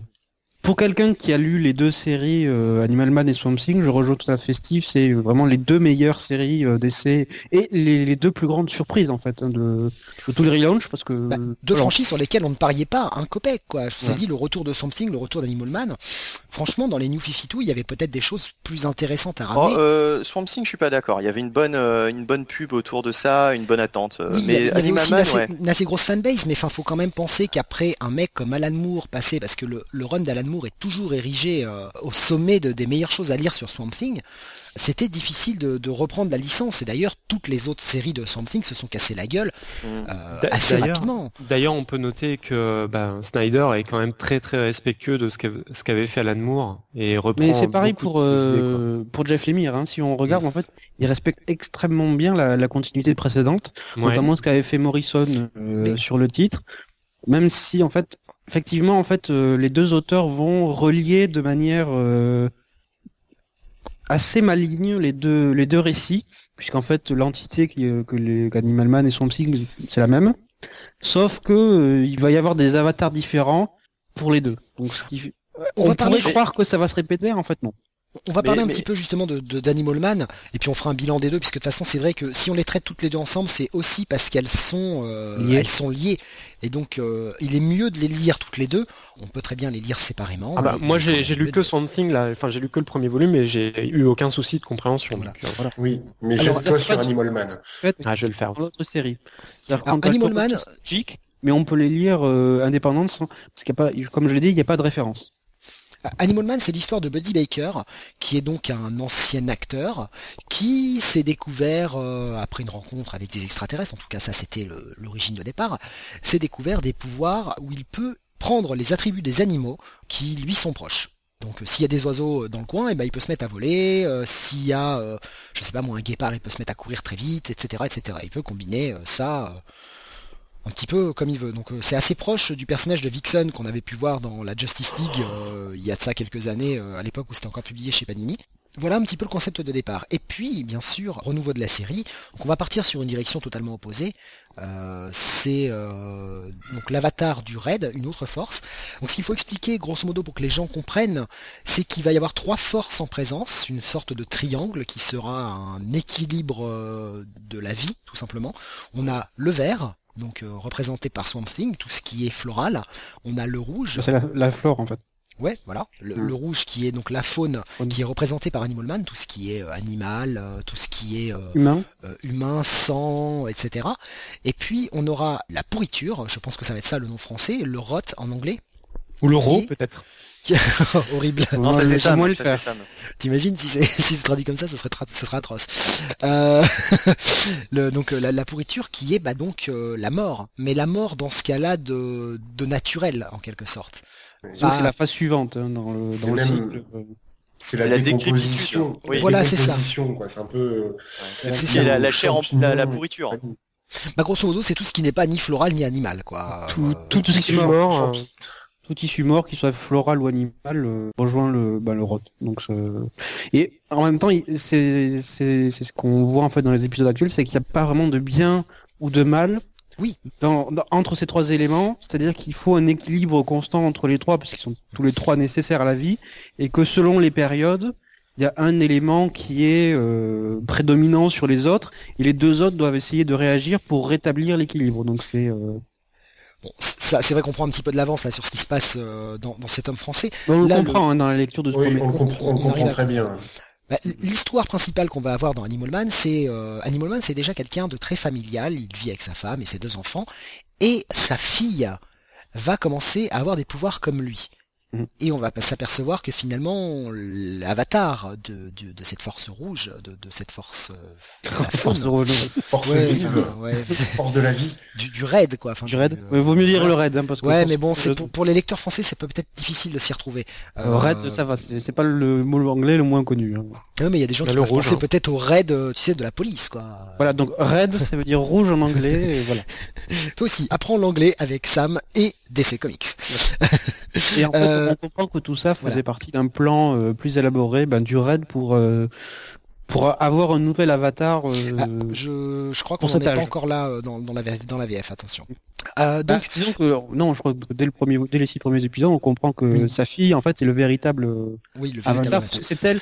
Dans ces premiers épisodes, on le voit, euh, on, les voit en fait euh, aller voir les euh, bah, les chefs totémiques du raid, et c'est elle en fait qui conduit euh, son propre père dans le cœur même du raid. C'est même, c'est même dit limite à l'épisode 2. quoi. D'accord, hein. honnêtement, je les ai pas relus là pour le Comic City, euh, je travaille que sur la mémoire. Donc, euh, Alors, je pense quand même qu'il faut prévenir les lecteurs que c'est pas à lire. euh, Ah, c'est c'est pas pour les enfants. c'est pas tout public, c'est-à-dire que ce soit Swamp Thing ou que ce soit Animal Man, ça va très loin dans la représentation graphique, pas de la violence, mais de ben, des De la chair, de la chair torturée, de... Voilà. C'est- mais- beaucoup plus dans Animal Man, je trouve d'ailleurs que dans Swamp Thing. hein. Ben, D'ailleurs, même dans, ouais, les deux sont assez graphiques. hein. quand Et euh, le se manifeste dans Swamp Thing, euh, voilà, qui possède euh, tous les corps morts à des kilomètres et des kilomètres, euh, voilà. Et euh, on vous dit pas ce qu'il fait Abigail Arcane, euh, parce que la vache. Hein. D'accord, Win, justement. C'est des séries que, tu, que tu as découvert là, euh, parce que tu avais déjà lu quelques numéros VO, mais euh, de, de maintenant, et là tu découvres le début de ces histoires. Et ben c'était, euh, ça, ça a confirmé un peu ce que j'avais vu dans les numéros 0. Euh, c'est juste très bon. Et bah là, j'ai le début de l'histoire, en fait. Et ça, me- ça plaît énormément et j'ai envie d'aller d'aller plus loin. J'ai déjà commencé vu que je suis sur les, les VO, mais un récit dans les deux cas hein, qui, qui est construit. Les, les auteurs, on, on sent qu'ils savent où ils vont, mais ils nous, ils nous gardent des surprises et ils trouvent moyen de nous, nous surprendre en délayant les, les, les éléments de l'intrigue petit à petit. Donc ça c'est assez euh, assez intéressant. Et puis euh, graphiquement c'est, euh, enfin c'est- moi je trouve ça magnifique quoi. C'est vraiment bien travaillé. Ça, ça reflète bien l'ambiance du du comics en fait. Benny. Bah écoute, euh, moi euh, je trouve, alors contrairement à, à Sam, je comprends pas euh, parce que pour moi en tout cas euh, Swamp Thing, le seul reproche que je dis que je lui ferais, c'est que je le trouve vachement décompressé. J'ai l'impression que sur les dix premiers numéros, donc au-delà même du de ce qu'on a là en français, euh, c'est un gros combat et que ça n'avance pas beaucoup. Oh là là, Euh, non. Oh, Alors vache. qu'Animal Man, qu'Animal Man, euh, il se passe plus de choses et puis surtout euh, le premier épisode d'Animal Man est très très long, très très long à lire, très verbeux. Ah non, moi je j'ai pas trouvé que ça long. Hein. Ben je sais pas, enfin dans mon édition il y a beaucoup de textes, euh, je sais pas, enfin je peux je peux pas je peux pas dire autre chose. Pas, moi Euh, lire. hein. Bah écoute, par rapport à Swamp Thing, si. Enfin bon, par contre Animal Man, faut aimer euh, Travel for Man quoi. C'est euh, graphiquement, c'est quand même très très space. Et puis comme disait Steve, voilà, c'est pas à mettre entre toutes les mains. Moi ça me fait penser à, à The Thing un petit peu de John Carpenter, ces créatures du rot qui, qui, qui se transforment euh, d'une manière assez euh, assez gore à chaque fois. Ou encore à ce que faisait, euh, alors je sais plus comment il s'appelle ce cinéaste, la Vidéodrome et compagnie. Euh, Cronenberg. Cronenberg, ouais. Voilà, Bah, c'est très dans la chair, hein, tout, tout- Ouais, mais dans, dans les années 80 alors. Hein. Bah totalement, totalement. Euh, la bonne époque, Ouais. dirons-nous. Mais euh, voilà, mais euh, enfin en tout cas c'est c'est c'est très très bon. Les deux sont sont aussi bien l'un que l'autre. J'ai une- peut-être une préférence pour Swamp Thing, mais c'est parce que graphiquement, euh, je sais plus ma cam quoi. Justement, euh, tu, tu- tu parles de ta préférence. Euh, C'était la question que j'allais poser euh, des deux séries. Euh, si vous ne deviez en choisir qu'une, euh, bon bah Kinghead, euh, il a pas lu Animal Man encore, donc ça va Ouais, être un donc peu- c'est simple. voilà. Mais euh, bah tu peux pas vraiment donner un avis objectif quoi. Mais euh, pour Corwin, Sam, euh, laquelle des deux vous avez préféré? Personnellement, j'irais plus sur Swamp Thing, même si en fait euh, j'avais détesté le premier épisode de Swamp Thing. Je continue à le détester parce que c'est très très chiant. C'est un bon gros épisode d'exposition où euh, quand même Alec Holland nous dit oh là là le monde végétal c'est très cruel. Oh là là ces plantes qu'est-ce que c'est qu'est-ce que c'est méchant. Voilà donc ça ça m'avait fait profondément fait chier et en fait il faut attendre l'arrivée de- d'Abigail d'Abigail pour que je trouve le récit démarre vraiment. C'est la fin de l'épisode 2.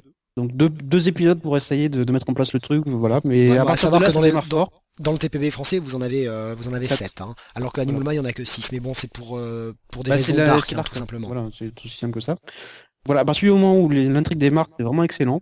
Et euh, Animal Man est aussi très bon. Peut-être un peu en deçà parce que Jeff Lemire a un peu moins d'expérience que, que Snyder, mais sinon c'est vraiment, euh, je dirais c'est Swamp Thing c'est un 10 et Animal Man c'est un 9.5 quoi. Moi, je ne te permets pas de dire que Jeff Lemire a moins d'expérience. Voilà. Euh, Corwin, ta Eh ben, préférence moi, moi, j'ai préféré euh, Animal Man. Alors c'est peut-être parce que j'ai commencé euh, par lire celui-là, mais je, je- je sais pas, je, je préfère le côté avec, avec sa famille. Et oui, comme tu dis, le côté le végétal, c'est méchant, ça m'a un peu, ça m'a doucement fait rire, quoi. C'est- principalement la différence entre les deux séries, c'est qu'on a Animal Man qui est donc lui un père de famille et qui a une relation très familiale, très proche de sa famille, il est entouré, alors que Swamp Thing est complètement esselé. Et, et Ah, toi, Corwin, t'as pas eu cette impression qu'il se passait plus de choses dans Animal Man Hum, non, non, quand même, je trouve que Swamp Thing, ça, ça avance quand même pas mal, euh, notamment euh, dès que Abigail a- arrive, quand on a beaucoup plus de choses. Euh, après, ce que j'ai préféré dans Animal Man, c'est que aussi euh, bah, le, le héros n'est pas forcément le, le, le plus puissant du, du récit, en fait. Mm. Ça, on s'en rend compte et j'aime bien aussi ce genre de genre de, de relation. Et euh, ce qu'on peut noter par contre aussi, c'est que peut-être qu'Animal Man est plus simple à suivre euh, quand on commence les New 52 plutôt que Swamp Thing qui se base quand même sur beaucoup d'histoires qui avaient été publiées avant, dont le run d'Alan Moore. Je sais pas, moi je les euh, ai pas lus et ça m'a pas gêné. Bah, il y a des choses avec Abigail qui sont assez... euh, Enfin, Bah, Ouais, tu, mais ça, les trucs mais tout, est expliqué Ouais, au fur et à mesure. Non, je les les ai as pas lus et ça m'a pas gêné. hein. Moi je les ai lus et euh, je les ai lus et oui il y a des choses qui sont on voit plein de clins d'œil et euh, c'est peut-être plus simple à comprendre et puis euh, c'est vrai que quand on n'a pas eu en plus la fin de Brightest Day c'est un peu euh, plus compliqué. Oui, là c'est non, là c'est chaud. hein. Parce que là Euh, c'est directement fait référence. Donc, euh, Guillaume les avait lus aussi, m'avait donné ses impressions. Alors lui, il a tendance à préférer Animal Man à Swamp Thing, sauf le dernier épisode. C'est vrai que le dernier épisode d'Animal Man euh, que l'on a, c'est plus un film qui est présenté, c'est quelque chose de particulier. un, un test, euh, une expérience vraiment. Euh, ça, ça l'a un peu ennuyé par contre. Il adore les dessins, que ce soit pour les deux. hein. Les dessins sont vraiment très travaillés et euh, on en prend vraiment plein les yeux à chaque page. Par contre, voilà, le truc c'est qu'il ne connaissait pas ces persos-là, que ce soit Animal Man ou Swamp Thing, et ça lui a quand même donné envie d'aller voir euh, ce qui s'est fait avant, beaucoup plus d'ailleurs sur Animal Man que sur euh, Swamp Thing. Pour ce qui est de Swamp Thing, euh, bah, c'est un personnage que lui non plus il ne connaissait pas au départ. Euh, il avait d'ailleurs tendance à le confondre avec Man Thing de, de chez Marvel. Chez Marvel. Ouais. C'est la même personne, ouais. ouais, hein, de toute voilà, façon. c'est- relativement similaire effectivement. Et il trouve que Swamp Thing est beaucoup plus lié à l'univers d'essai que Animal Man, puisqu'on croise quand même des personnages de l'univers d'essai dans le premier épisode de, de Swamp Thing. Voilà. Ah, disons que la grosse différence, c'est que Swamp Thing, il a pas trop changé par rapport à ce qu'il était avant. D'ailleurs, ça, se rapproche pas mal du, du travail de Moore, alors qu'Animal Man, finalement, ça n'a rien à voir avec l'ancien Animal Man. Et il a un nouveau costume. Euh, rien à voir, rien à voir. euh, Bah, Oui, celui que oui, j'ai vu en oui, tout cas euh, dans, dans 52, là, puisqu'on le voyait encore dans 52. le- Ah oui, le- non mais là ça n'a rien à voir. hein. Ça n'avait rien à voir, on est bien d'accord. C'était devenu Qui juste était dans l'espace, euh, donc. euh, Ouais. Ça n'avait, ça n'avait plus rien à voir. Euh, après, je veux bien croire que ce qu'avait fait Morrison, peut-être que ça se rapprochait un peu plus de, de ce qu'on a là. Mais euh, je pense que Disons dans la dimension quoi. familiale. Dans la oui, dimension. voilà, dans ouais. la dimension familiale, effectivement. C'est vraiment, euh, là c'est vraiment l'idée de Morrison. En faire des personnages à part entière. euh, Est-ce que, au, au fait, au fait, d'ailleurs, je, je parlais de rajouter ça, c'est quand même important. euh, on pourrait croire que c'est en rapport vraiment avec les animaux, euh, Animal Man, mais au fait, finalement, euh, Bah, à part les pouvoirs. euh, voilà, voilà, non, mais je veux dire, voilà, euh, finalement, c'est bien plus proche de l'intrigue de, de Swamp Thing, et euh, c'est un truc assez horrifique, mais euh, on va pas te parler euh, vraiment de, des animaux, quoi. C'est pas le sujet finalement. On pourrait être trompé par le titre. Pour terminer euh, vite fait avec ce que Guillaume a pensé, c'est que donc voilà, il n'attendait absolument rien de ces séries. Il les a lues principalement parce qu'on savait d'avance que ce serait les coups de cœur de l'équipe, et donc il a été les voir pour ça.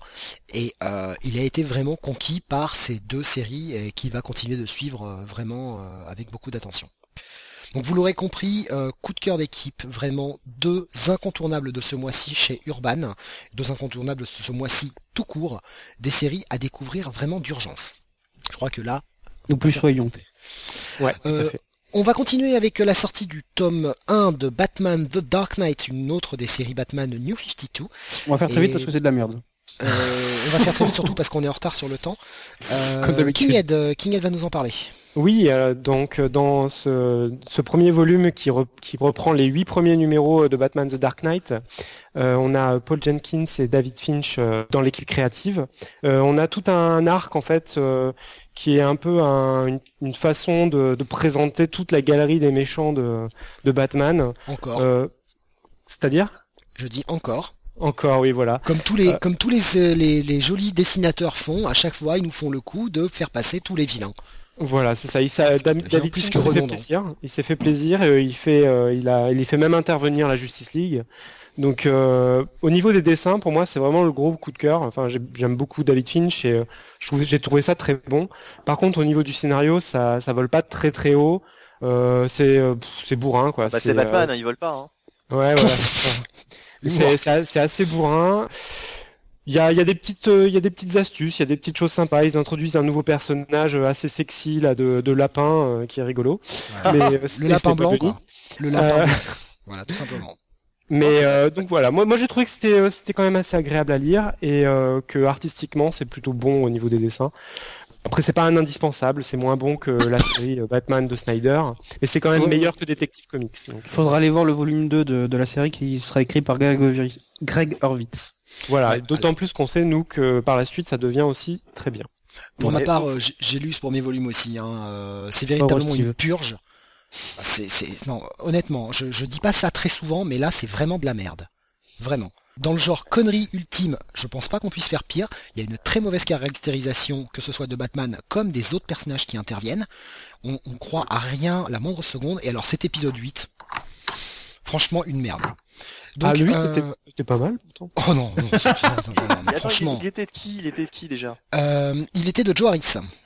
Ah d'accord. Joe Harris, euh, au niveau du scénario. Et non, franchement, cet épisode 8 est, euh, enfin, franchement, voilà, euh, ils l'ont placé là parce que juste l'épisode d'après, c'est donc le, le fameux crossover Night of the Night of the Owls.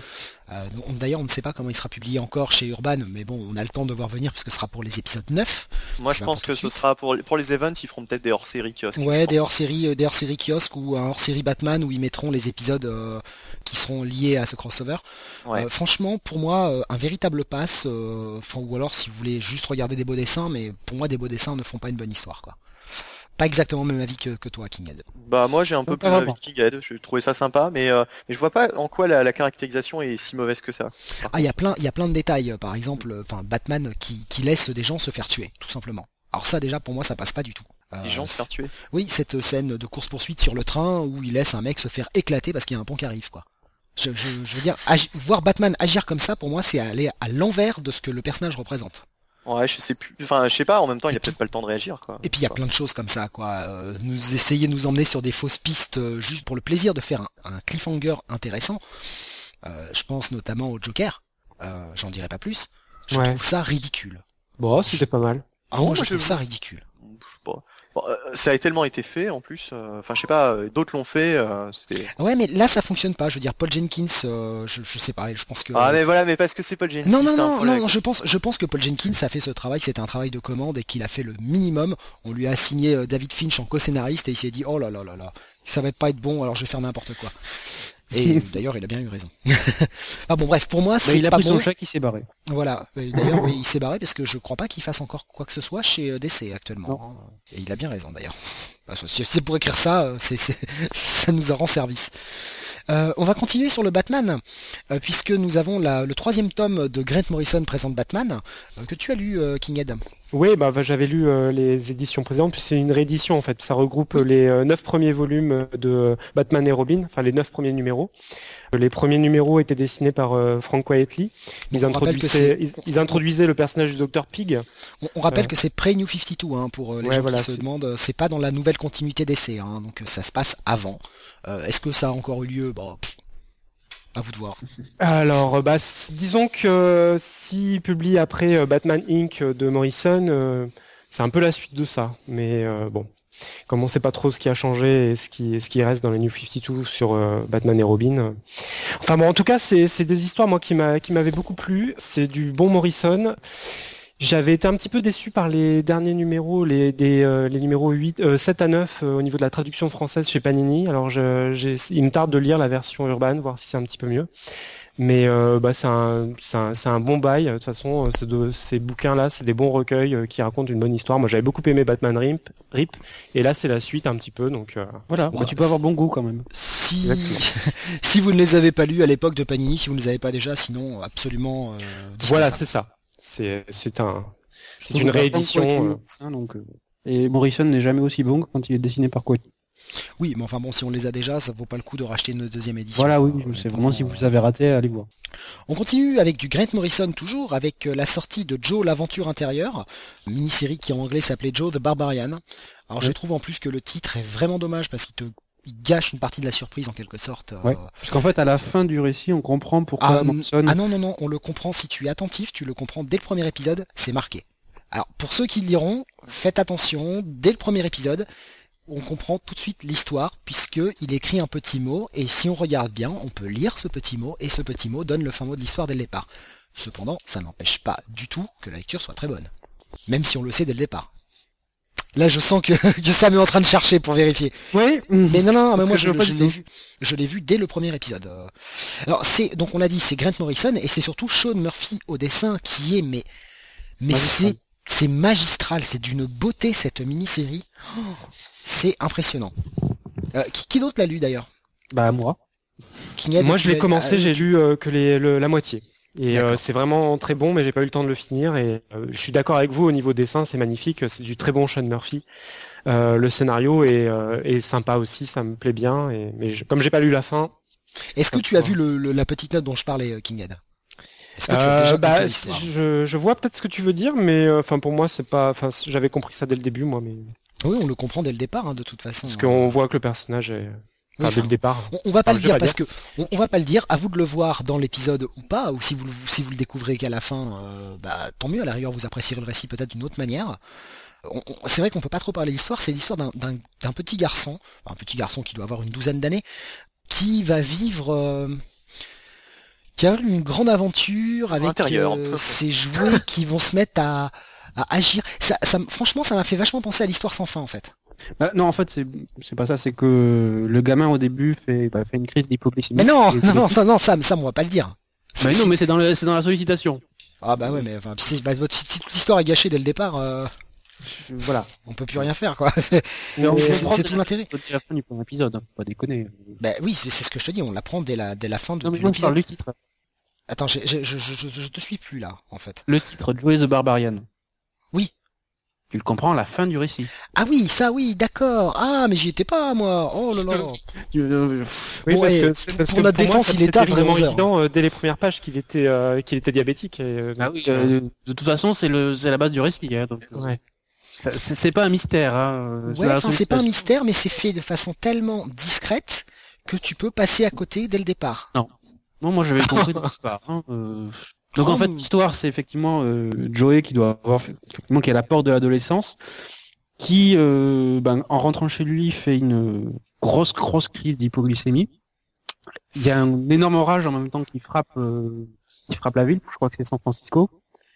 Et euh, ben, les plombs sautent dans la maison au moment où euh, ben, il doit descendre puisque sa maison est en, comme toutes les maisons de, de San Francisco, c'est-à-dire avec étages et euh, des étages bien raides et euh, au moment où il est extrêmement faible et euh, son esprit commence à le, bah, le lâcher et il commence en fait à délirer et euh, les, la frontière en fait entre le réel et l'imagination va commencer à se, à S'étioler. se flouter, voilà, à reculer. Et en fait, le périple qu'il va vivre dans son imagination reflète en fait ce qu'il vit dans la réalité. Mais c'est franchement, c'est un véritable conte. C'est, euh, ça se lit. euh, franchement, moi, je l'ai lu d'une traite ce truc-là, et je, je, non, c'est magique. Vraiment, c'est magique, quoi. J'ai adoré cette lecture. Oh, ça vous assied. Ouais.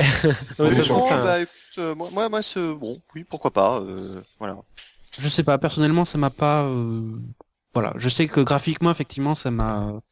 Bah, Sean Murphy, hein, donc c'est c'est- voilà, ces deux dernières années, il a eu- c'est c'est la révélation graphique de, de ces dernières années. Mais euh, voilà, niveau scénario, ça m'a pas assis par terre ou quoi que ce soit. Bah, moi, j'ai trouvé un Grant Morrison euh, différent de d'habitude. Alors, toujours avec des concepts un peu fous, mais euh, D'ailleurs, trouvé- franchement, j'ai trouvé un petite forme là-dessus. hein. Ah bah moi je l'ai- je l'ai trouvé vraiment très bon là-dessus et euh, justement euh, il fait dans le comme il fait d'habitude hein, dans le un petit peu cryptique il y a des choses on comprend pas forcément mais il a en une mini-série en 8 il a réussi à nous développer tout un univers qui est vraiment bien tenu je trouve Je sais pas, parce qu'effectivement, 8 épisodes déjà, j'ai trouvé que c'était trop long. Il y, a, il y a tout un passage, euh, je pense, vers le, le entre le cinquième et le septième épisode qui. moi je dirais que le 7 est peut-être ça un peu ralentit. trop moi le Ça 7 je l'ai ralentit, trouvé un peu euh, trop ouais effectivement Il y a un moment, franchement, à la fin, je, je voulais que ça se termine parce que euh, voilà, j'en voyais pas vraiment le bout. euh, voilà, je dirais c'est quand même, ça reste une lecture agréable.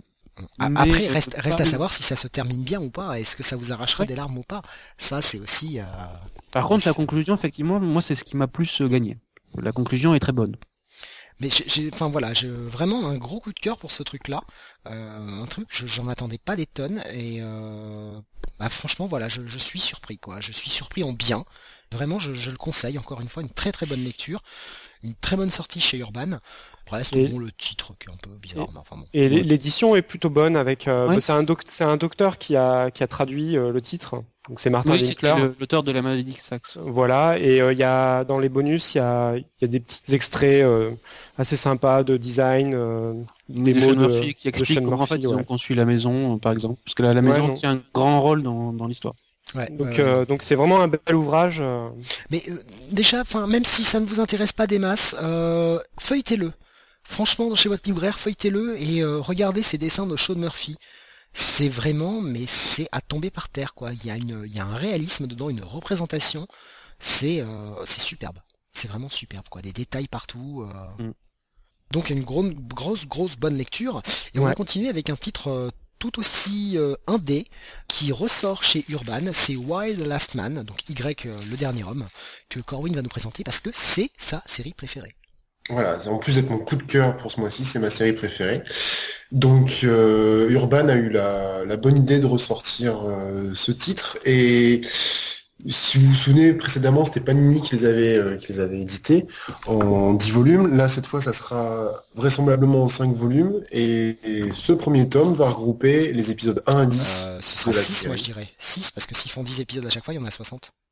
Euh, oui, mais alors si tu, si tu regardes par rapport aux Deluxe éditions euh, qui sont sorties aux États-Unis, c'est sorti en 5 livres et pour l'instant ils suivent le même format, alors, en tout Ah, cas le même contenu. Autant pour moi. Donc euh, moi je me dis que ça sera en, 5, bon peut-être peut-être 6, on- l'avenir nous le dira. Quoi. Oui, et donc ça regroupe les, euh, les 10 premiers épisodes de, de la série, donc euh, les deux premiers story arcs. Alors l'histoire c'est quoi? Eh ben, imaginez qu'un jour tous les, les êtres vivants qui portent un chromosome Y euh, claquent. On sait pas pourquoi. Tout ce qui est masculin, quoi. Tout ce qui est masculin. Chromosome Y, c'est peut-être un peu compliqué pour des gens qui n'ont pas fait science.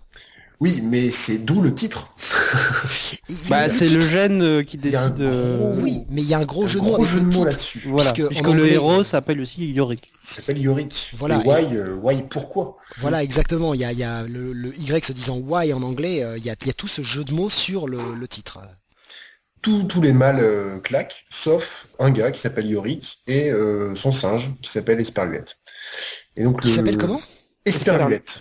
Ah ouais, qui s'appelle Esperluette. Ampersand en anglais. Donc, euh, vous Ouais, savez, c'est ce, c'est ce petit symbole, le et que l'on fait euh, en un seul signe. Et ben en français ça s'appelle Esperluette. Je, je ne savais pas, je ne connaissais pas le nom français en fait.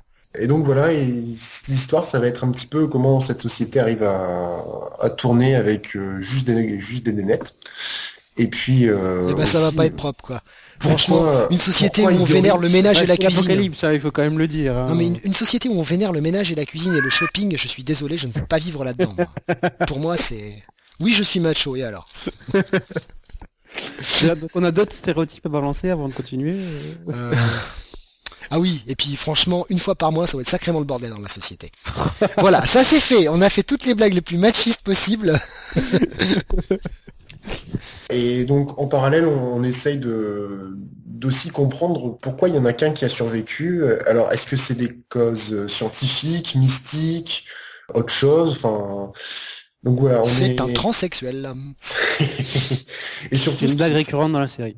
ce qui moi je trouve très intéressant dans cette série, c'est que le héros, bah, c'est juste un anti-héros. Alors, Bah, c'est un gamin au début. Hein. c'est un gamin, c'est Enfin, c'est un gamin, il a 19 ans, je crois, de mémoire. Oui, c'est un gamin. c'est un gamin, ça dépend. Ta, ton- ta maturité à 19 ans. Quoi. euh, maturité, maturité. Maturité, c'est vraiment un gamin. Mais euh, enfin, il est pas, il est pas majeur pour les États-Unis. Hein. Bref, Oui, Bon, c'est vrai. un- C'est un jeune homme. Euh, c'est un prestidigitateur, euh, non pas prestidigitateur, c'est euh, maître de l'évasion, qui a une relation avec une, une jeune fille à, à l'autre bout de la Terre, hein, en, en Australie. Lui, euh, il n'y a plus que des gonzesses sur Terre, il cherche à la retrouver. il, euh, Enfin voilà, il y a, il y a plein d'éléments comme ça qui se mettent en place euh, vraiment dans, dans le premier arc, et puis après c'est développé petit à petit, et on, on va aussi découvrir au, au fil des différents numéros euh, ce monde, comment il tourne, comment les, les gens se remettent de la mort de 50% de la population. hein. Euh, Et puis on découvrira sa famille aussi. sa famille, ouais, petit à petit. Une famille assez particulière. Enfin, la, la sienne est, est aussi celle de, de ses compagnons, compagnonnes. Oui. Enfin voilà, donc si vous aimez les trucs un peu post-apocalyptiques, euh, bah, c'est pour vous. C'est un, un peu plus original que la bombe atomique qui tombe ou l'apocalypse de zombies. Alors, je Ouais. sais pas si tu avais donné les auteurs, hein, c'est euh, Brian Kevogan et... Brian euh, Kivoga et au dessin c'est euh, Guerra. Pia. Pia Guerra. Voilà. Alors, je vais passer la parole à Bunny parce que je sais que lui n'aime pas du tout cette série. Bah, euh, ouais, enfin moi il est j'avais vraiment lu, euh, anti-BKV, lui. Hein. ouais, ouais, ouais, c'est ça. J'avais lu euh, le, euh, le premier tome en fait à l'époque de chez Semic. C'est-à-dire que le, le pitch est vachement intéressant, ça m'avait intrigué, sinon j'aurais pas acheté les, les, deux premiers. Mais euh, bah voilà, après dans l'exécution, je trouvais que ça partait vraiment sur euh, une espèce de thriller politique. Enfin, ça m'a saoulé quoi. Vraiment dans l'exécution, ça m'a saoulé. Euh, J'en garde pas un souvenir euh, vraiment un très bon souvenir de cette lecture. Ça m'a un petit peu agacé. Euh, J'avais l'impression que euh, Brian Kevogan essayait de nous, nous faire la leçon euh, sur certains sur certaines choses quoi en fait. Le, le, le côté un petit peu euh, action euh, par, par le pitch de la série quoi euh, qui aurait pu être pas mal, bah ça laissait place finalement à un truc un peu trop euh, pff, moralisateur quoi. Je sais pas, ça m'a ça m'a saoulé. Ah bon? Parce que moi je Ouais. vois pas euh, côté moralisateur. Pas vraiment le En sujet. même hein. temps, en, en même temps, en même temps, je, je te parle de, de souvenirs de là euh, il y a 5 ans quoi, 5 6 Bah, ans. faudrait, le relire, hein. faudrait le relire parce que personnellement je sais que c'est sans doute l'un des trucs les plus émouvants que j'ai lu, notamment la Mhm. fin. Oui, oui. mais rappelez-vous, rappelez-vous, euh, bon, les, vous Français, vous ne l'avez pas encore lu, mais euh, Bunny a détesté Saga, donc euh, comme l'a dit Kinga Ouais. tout à l'heure, peut-être n'aime-t-il pas du tout Brian Kevogan, point. Ou il a des good shots, ce qui est possible aussi. Ça, Y, euh, moi je l'ai lu. j'ai- j'aime bien, j'aime bien, euh, j'aime bien certaines choses que t'aimes bien. Rappelle-toi. Donc, euh, Attention, tu peux avoir des moments de lucidité. Hein. Kinga, tu allais dire. Oui, non, mais je suis comme Corwin. hein. Moi, c'est un- une lecture que j'ai vraiment beaucoup appréciée. Euh, J'avais les tomes de Panini et euh, je le conseille à ceux qui ne les avaient pas achetés. C'est vraiment une bonne histoire. Pareil, Et pour il y a- moi, fortement conseillé si vous ne l'avez pas lu, euh, découvrez-le maintenant. En plus, c'est pas très très cher, hein, c'est 22,50 je crois. Oui. Euh, Ouais. 22,50 pour 10 épisodes, c'est franchement un bon rapport qualité-prix. Bah, un moi- Y. pour la petite histoire, euh, ma, ma copine ne lit absolument pas de comics. Euh, je lui ai filé les tomes, elle a tout dévoré. Mais Mais il y a- quoi, est-ce qu'il n'y avait plus rien dans le frigo? Ah bah non, elle a dévoré les bouquins. J'ai j'ai dû aller les récupérer. Je me suis battu pour les avoir. pour les avoir. Ok, très bien. Donc fortement conseillé par Corwin et puis par, par tout le reste de l'équipe sauf Mr. René Bunny. qui le déconseille, mais qui lui par contre nous conseille le nouveau tome, le tome 6 de Scalped. ouais, Scalped euh, par Jason Aaron et euh, j'ai oublié son nom, RM Guerra, je crois, sur cette, Oui, euh, Ram sur Guerra, oui, c'est ça. sur l'ensemble. Alors, euh, au fait, là, euh, contrairement au, au volume précédent, euh, qui s'attardait plus sur des histoires euh, sur chacun des protagonistes de la série, là, on a vraiment un arc complet, en fait, dans ce volume 6. Et c'est euh, un très très bon arc en plus, donc vraiment bonne pioche. Alors, on commence sur un truc un peu particulier, c'est-à-dire sur la, la légende racontée par, je me gourre pas, attends, je vérifie quand même, Père Castor, le grand Père Castor. Donc, euh, Père Castor raconte-nous une histoire. Euh, J'allais la voilà, faire. Ouais, ouais, bah voilà, ça, non mais ça, me- ça me faisait marrer pour ça.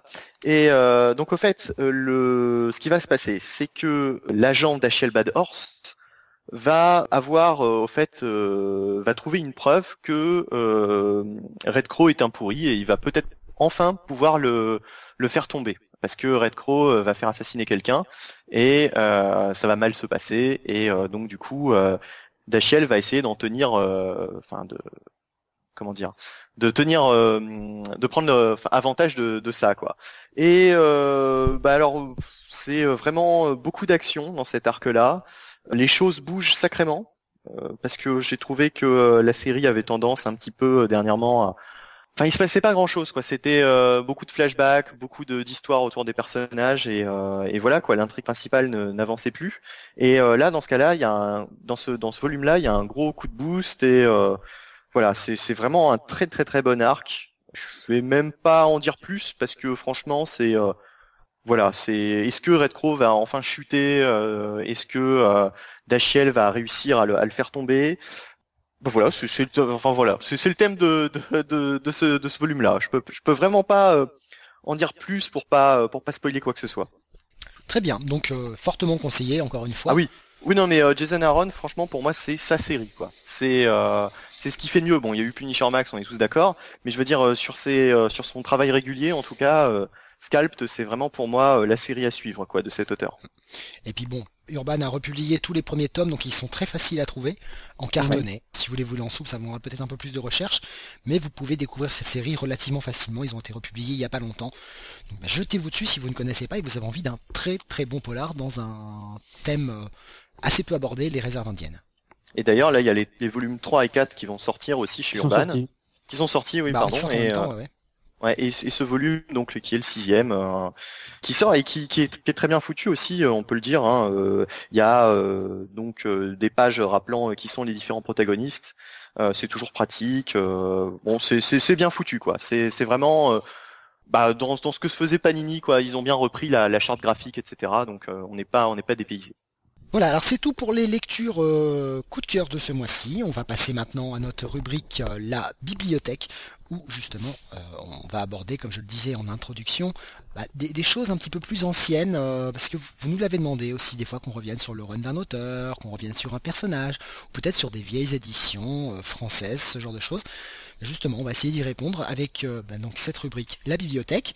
Et bah, pour la première fois de cette rubrique, euh, bah, nous avons choisi euh, le thème du 69 et le comique érotique, enfin le comique, ou en tout cas quand des artistes comiques se mettent à faire de l'érotique. Alors euh, ce thème, je vais le, signaler tout de suite, m'a été suggéré par Fenris, à qui je fais un grand coucou, et je dis un grand merci parce que grâce à lui j'ai pu découvrir des publications très très très intéressantes que je n'avais pas forcément été chercher. Donc voilà, le gros dégueulasse, c'est Fenris. c'est ce qu'il faut retenir de, cette, de ce remerciement. Il m'avait il m'avait conseillé euh, deux choses, euh, dont une euh, qu'on a bah, que ceux qui ont lu sont tous d'accord, hein, quelque chose de, vraiment très sympa, qui s'appelle Songe Coraline, c'est le tome 1, qui est donc scénarisé par, je, n'ai plus son prénom, Denis Philippe Filippetti, je crois, euh, Philippi, pardon, oh là là, je dis des bêtises, Philippi, et c'est surtout dessiné par Terry Dodson. Ça a été publié chez les Humanoïdes Associés, c'est sorti en 2007. Et alors, euh, bah, je crois que tous ceux qui l'ont vu peuvent le dire, hein, c'est magnifique. C'est Terry Dodson à son meilleur, quoi. Oui, graphiquement parlant, on aimerait bien avoir du Terry Dodson comme ça plus souvent. Bon, déjà parce que euh, les nanas sont court vêtues, mais euh, ça c'est une chose. Mais même, enfin, toutes les pages au fait de, ce comic-là sont vraiment d'une beauté, d'une grande beauté. Je sais pas comment le dire. Enfin voilà, c'est c'est très très très très beau, quoi. Très, c'est un, un, petit voyage D'accord. un petit voyage, point. Euh, voyage, euh, je sais pas, au pays d'essence non, je crois. Ouais, ouais, c'est ça un petit peu. Euh, alors l'histoire de, de, Songe, euh, c'est tout simplement l'histoire d'une femme qui va venir. On est dans les années, on sait pas trop d'ailleurs. C'est un petit peu, c'est un petit peu fou là-dessus, mais on, pense qu'on est au 19e siècle hein, à peu près. Ouais, euh, vu, les, costumes, ouais. Vu les costumes, voilà. Et donc on va suivre cette fille qui va venir euh, être une espèce de dame de compagnie au service d'une personne assez étrange qui est en fait une sorte d'enfant, mais qui est un inventeur de génie, qui fait des machines euh, steampunk complètement folles. Et il va se passer des choses assez étranges. On va pas, on va pas en dire plus, mais alors c'est franchement juste, mais très juste érotique puisqu'on la voit, euh, on voit de temps en temps une paire de seins. Bon, c'est pas. Il n'y a, pas, il a pas grand chose quoi. Il joue d'ailleurs vachement sur ce côté euh, érotique en la mettant dans des poses assez suggestives, mais toujours couvertes. Et puis sur le côté un petit peu comique des situations, on la voit se ouais, Je crois qu'on voit pas, on voit pas, euh, on voit pas du tout de. On, voit pas de poils. Hein, non. ah, c'est pas légal. Non, mais il y, a juste, il y a juste les seins, euh, des fesses, puis c'est tout quoi. Oui, voilà. En fait, bon, grosso modo, la nuit, il va se passer des trucs et euh, elle va se partir dans des mondes assez, euh, assez étrange.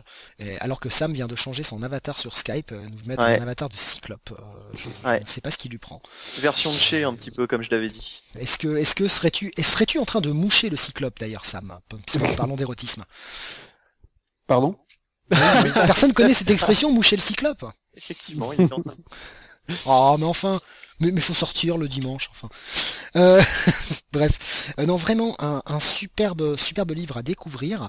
D'ailleurs, le tome 2 sort au moment où on enregistre, euh, il sort demain, donc on n'a pas Ouais. pu encore le, se le procurer. Moi, moi, j'ai fait l'information, l'information quand même de Steve, c'est que on sait que maintenant que le dimanche, il va moucher le cyclope. Non, le dimanche, j'apprends des expressions, nuance. Euh, King Adam. Oui, euh, je disais, moi je l'ai feuilleté euh, le numéro 1 et euh, donc je vais attendre en fait la sortie du deuxième pour acheter le coffret parce qu'il y a un coffret qui va regrouper les deux premiers numéros. Et bah, c'est assez amusant puisque en fait c'est, on connaît beaucoup d'artistes français qui veulent faire du comics et là en fait c'est c'est quand même une boîte française qui a offert à un artiste classique de comics de venir faire une histoire bah, française quoi. Donc euh, donc ça Et c'est comme par hasard, comme par hasard, un truc un peu érotique, donc euh, on, est, on, Voilà. on passe encore pour les, les gros pervers hein, quand même. Mais, on a euh, cette réputation euh, dans le monde entier. euh, Ah bah la, tour Eiffel, et- hein, c'est quand même un symbole Un symbole phallique. qui ne trompe et, personne. et- et l'obélisque, n'oublions pas. Et les falaises d'Étretat Oula. Ah oui, non, mais la- j'ai une la- prof de français, j'ai une prof de français qui m'avait sorti ça. Mais euh, mais bon, c'est du c'est du vraiment du très très bon euh, Terry Dodson et euh, franchement moi enfin je, je conseille oui c'est vraiment un bel objet avec de beaux dessins et euh, bah Et je sais pas le, le là, scénar est pas mal en plus. hein. Il y, a, il y a une petite part de mystère, on se doute de- des choses, mais c'est vrai qu'à la fin du premier tome, on, on attend encore. Et euh, 2012, je rappelle que le premier est sorti en 2007, ça fait 5 ans qu'on attend un tome 2. Il est enfin disponible. Bah, c'est justement l'occasion peut-être, comme toi, Kinghead, d'acheter le coffret, quoi, comprenant les deux Ouais, tomes. c'est ouais, c'est ce que je vais faire. ouais. Euh, à savoir d'ailleurs que c'est Terry Dodson qui euh, apparemment n'a pas été ancré par sa femme cette fois-ci. Euh, il s'est ancré lui-même et il est aussi euh, coloriste. Non, mais sa femme avait les mains prises quand il était en train de faire ça. Ah, c'est propre, bravo monsieur. Et le Simouché le Cyclope. Donc voilà, euh, Songe Coraline, euh, bah, n'hésitez pas à le découvrir. Et puis on a, on a aussi d'autres, Fenris m'avait suggéré aussi une autre chose qui s'appelle Ironwood. Euh, alors j'ai plus le nom français, je ne sais plus où c'est sorti, excusez-moi. je, je n'ai pas fait, je n'ai pas fait mes recherches correctement. Je suis un gros enfoiré, c'est pas bien. C'est alors là, euh, ça a été sorti sous un label en- en- aux États-Unis euh, qui s'appelle Eros. C'est un des premiers travaux de Bill Willingham, puisque c'est Bill Willingham qui est au scénario, mais aussi au dessin. Et il a un Euh. joli coup de crayon et euh, il fait des trucs assez, assez hallucinants. Alors par contre là, on est dans le porno, mais le Ouais. porno pur et dur avec. pur et euh, avec un gros, alors, un gros dé à dur. Alors cachez les enfants, mais euh, ou alors bouchez-leur les oreilles si vous écoutez sans voiture avec vos enfants, etc. Mais Alors, il y a de la bite, il y a de la chatte, il y a de la pénétration, il y a de l'éjac facial, il y a tout ce qu'on veut quoi. Attends, attends, attends, parce que ce qui est énorme, c'est que c'est pas les BD qu'il faut cacher, c'est les enfants avec Steve. Ouais, ils font chier faut- les gosses faut, quand ca- même. Faut hein. cacher les enfants. En fait, faut lire cette BD en cachant les enfants. Donc tu les enfermes dans un placard Non, et puis ils font pas chier. C'est simple. euh, la première page, nous avons euh, un- une petite explication de texte. hein. Deuxième page, on tourne, on voit euh, une scène de pipe. Et la dernière, la troisième page, on voit juste une bite qui éjacule. Voilà. Donc, euh, vous êtes prévenus. Ça, c'est du gros porno euh, qui tâche. Mais par contre, c'est plutôt pas mal. Enfin, graphiquement, euh, c'est plutôt sympathique. Alors, je n'ai pas eu le temps de complètement le lire. C'est très très bon à lire. Dans l'ambiance, c'est drôle parce que ça rappelle vraiment Fable. Au fait, il y a ce personnage principal qui fait vraiment penser, comme tu disais, à, à Jack Jack. de Mais Jack of C'est Fable. c'est- ce que m'avait dit euh, Fenris hein, quand il m'avait parlé de ce sujet. Et effectivement, la représentation est, est incroyable, quoi. C'est euh, Ouais. Ouais. Et du coup, quand on lit du Fable après, on se dit mais où sont passés tout Où sont les bites Ouais, Il y a un, un milliard de sous-entendus sexuels dans Jack of Fable. Hein. Bah, là, c'est tout ce, tout qui n'a pas pu se permettre dans Jack of Fable, il l'a mis là, quoi. Ouais. Disons que ce qui est en off dans Jack of Fable, c'est là. Enfin, D'ailleurs, euh, le, le- le premier personnage que l'on voit ressemble fortement Eh. euh, à Blanche-Neige. D'ailleurs, Jack Off. Oh, bravo Bravo Non, Voilà. c'était joli. Non, voilà, c'est c'est poétique. Euh, et qu'est-ce que je voulais dire? Euh, Le deuxième volume, puisque euh, j'ai, on a pu trouver, euh, mettre la main sur les sur les deux premiers volumes.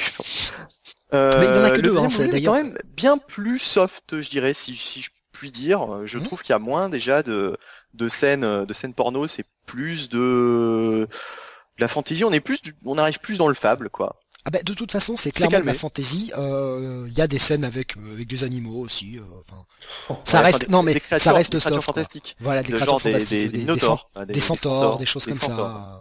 Est-ce que tu la sens? Est-ce que tu l'as sur Thor Est-ce que tu Je pense que ça doit sentir le fennec chez Thor quand même.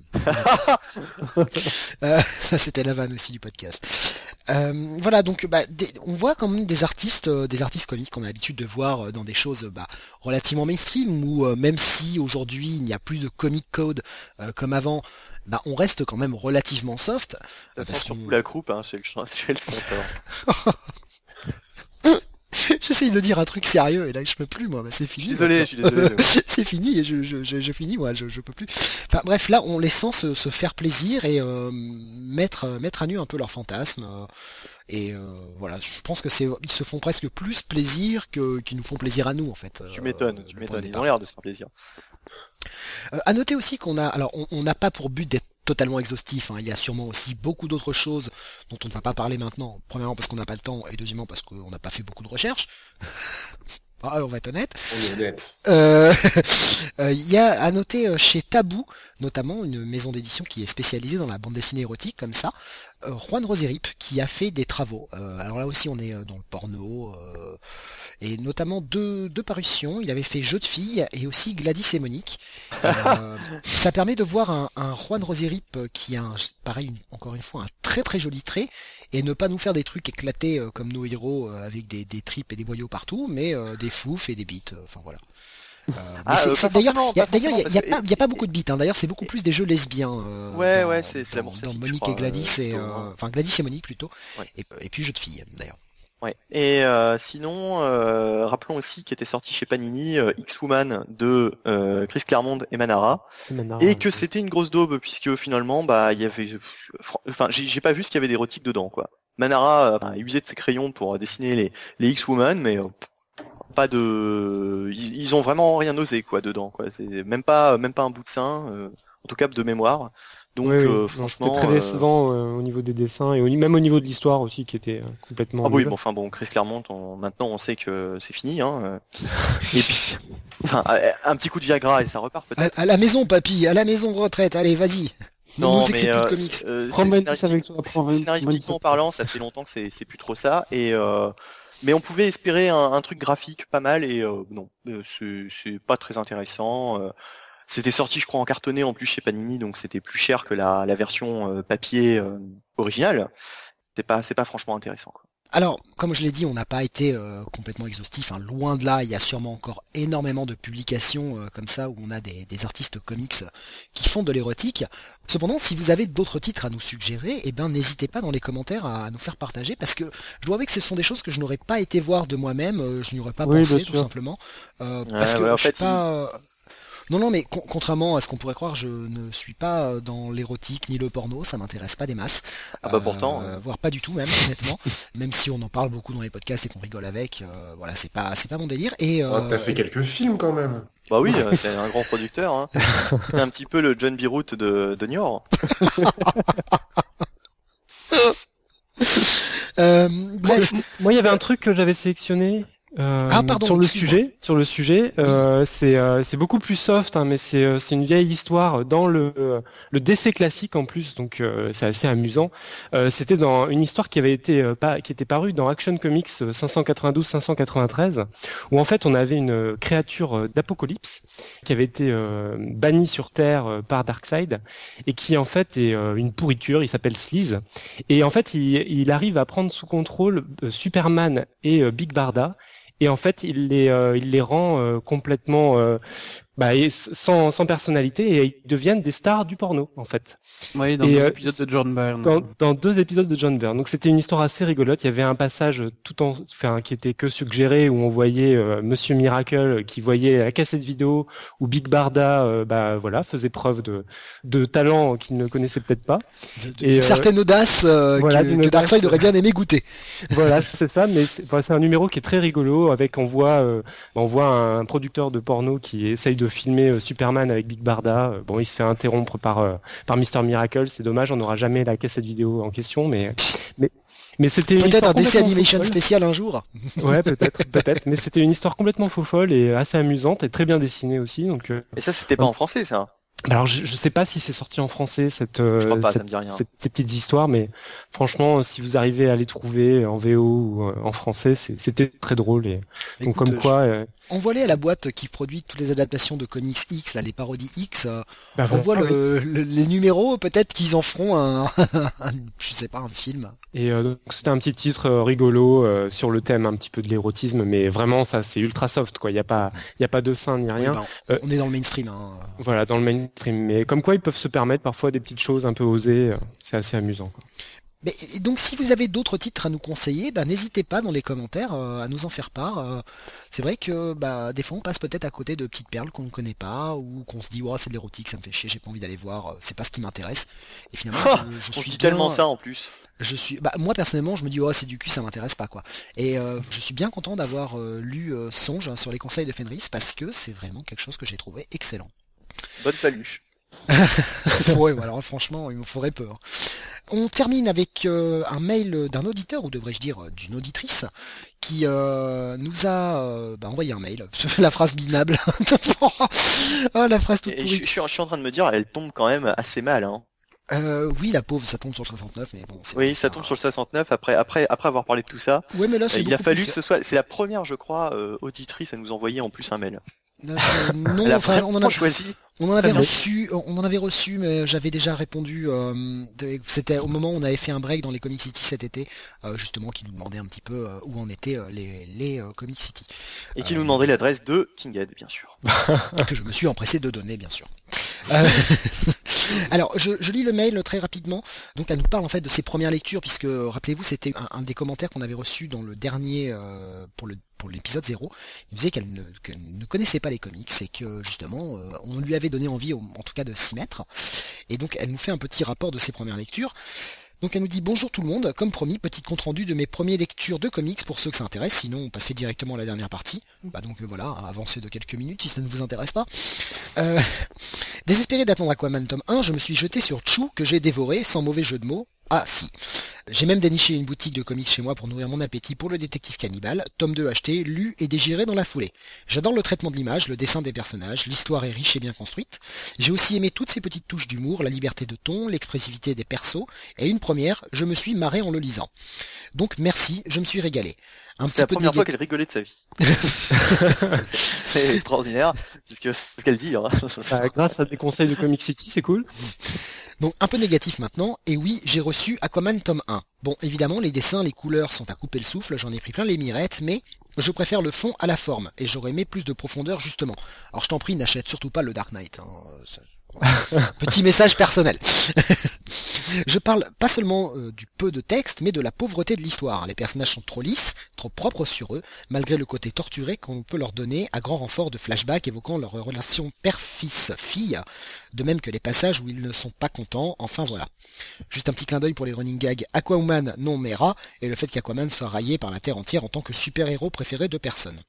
Donc le rêve d'Arthur, vivre dans un phare avec sa femme et son chien, c'est tellement mieux que l'Atlantide. Pas sûr de pouvoir me payer le luxe d'être déçu par le tome 2. Je, donc je pense plutôt continuer ma lecture de Wonder Woman. Une petite bombe pour moi, même si les dessins sont moins accrocheurs. J'aime l'histoire et la manière dont le panthéon grec est réinventé et le séant frigide d'Héra. Bon, j'arrête là, je pourrais parler de ces lectures des heures, ce qui n'est déjà pas mal du tout. Euh, je vous écoute toujours assidûment, je dirais religieusement, durant mes heures de moins dur labeur du coup. Et plus c'est long, plus c'est bon, comme on dit. Continuez comme ça, c'est un bail. Ah bah elle est, elle est dans le dans le thème. Elle est dans le thème finalement, elle est dans le thème effectivement. Euh, bah, merci Nightrunner de nous avoir écrit ce mail.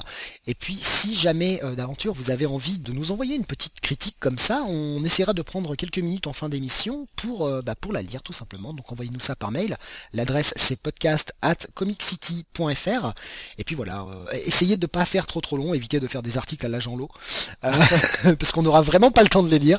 Mais euh, en tout cas on apprécie vraiment toujours quand vous nous faites un retour de deux choses qu'on vous a conseillées et que vous êtes euh, vous êtes ravis justement que ce sont des choses qui vous plaisent. Euh, ça nous fait vraiment plaisir parce qu'on a vraiment l'impression d'avoir enfin réussi euh, notre travail. Et oui, je dis bien enfin. Et, et, euh, si vous êtes une fille ou une femme, effectivement, euh, pensez à joindre votre photo en fichier attaché. Sinon, nous ne lirons pas votre message, ça ne servira à rien. Attends, on va passer pour des gros dégueulasses maintenant. Je pense que c'est déjà trop tard pour ça. hein. Euh, oh oui, bah non, c'est Après une si émission peu, pareille. si peu, si peu. Euh, moi, j'ai juste Mais un je truc trouve qu'on a été soft. Je trouve qu'on a été soft comparé à l'entrée en matière que l'on avait faite euh, hier soir euh, Oui, pour le hier, oui, on avait, on avait annoncé euh, des choses horribles et tout. euh. Oui, j'avais dit qu'on peut-être qu'on poncturait nos phrases de boucaquet, pénis ou autre éjaculation, mais on ne l'a pas C'est fait. vrai qu'on n'a pas parlé du Le tout de la qu'on allait quoi.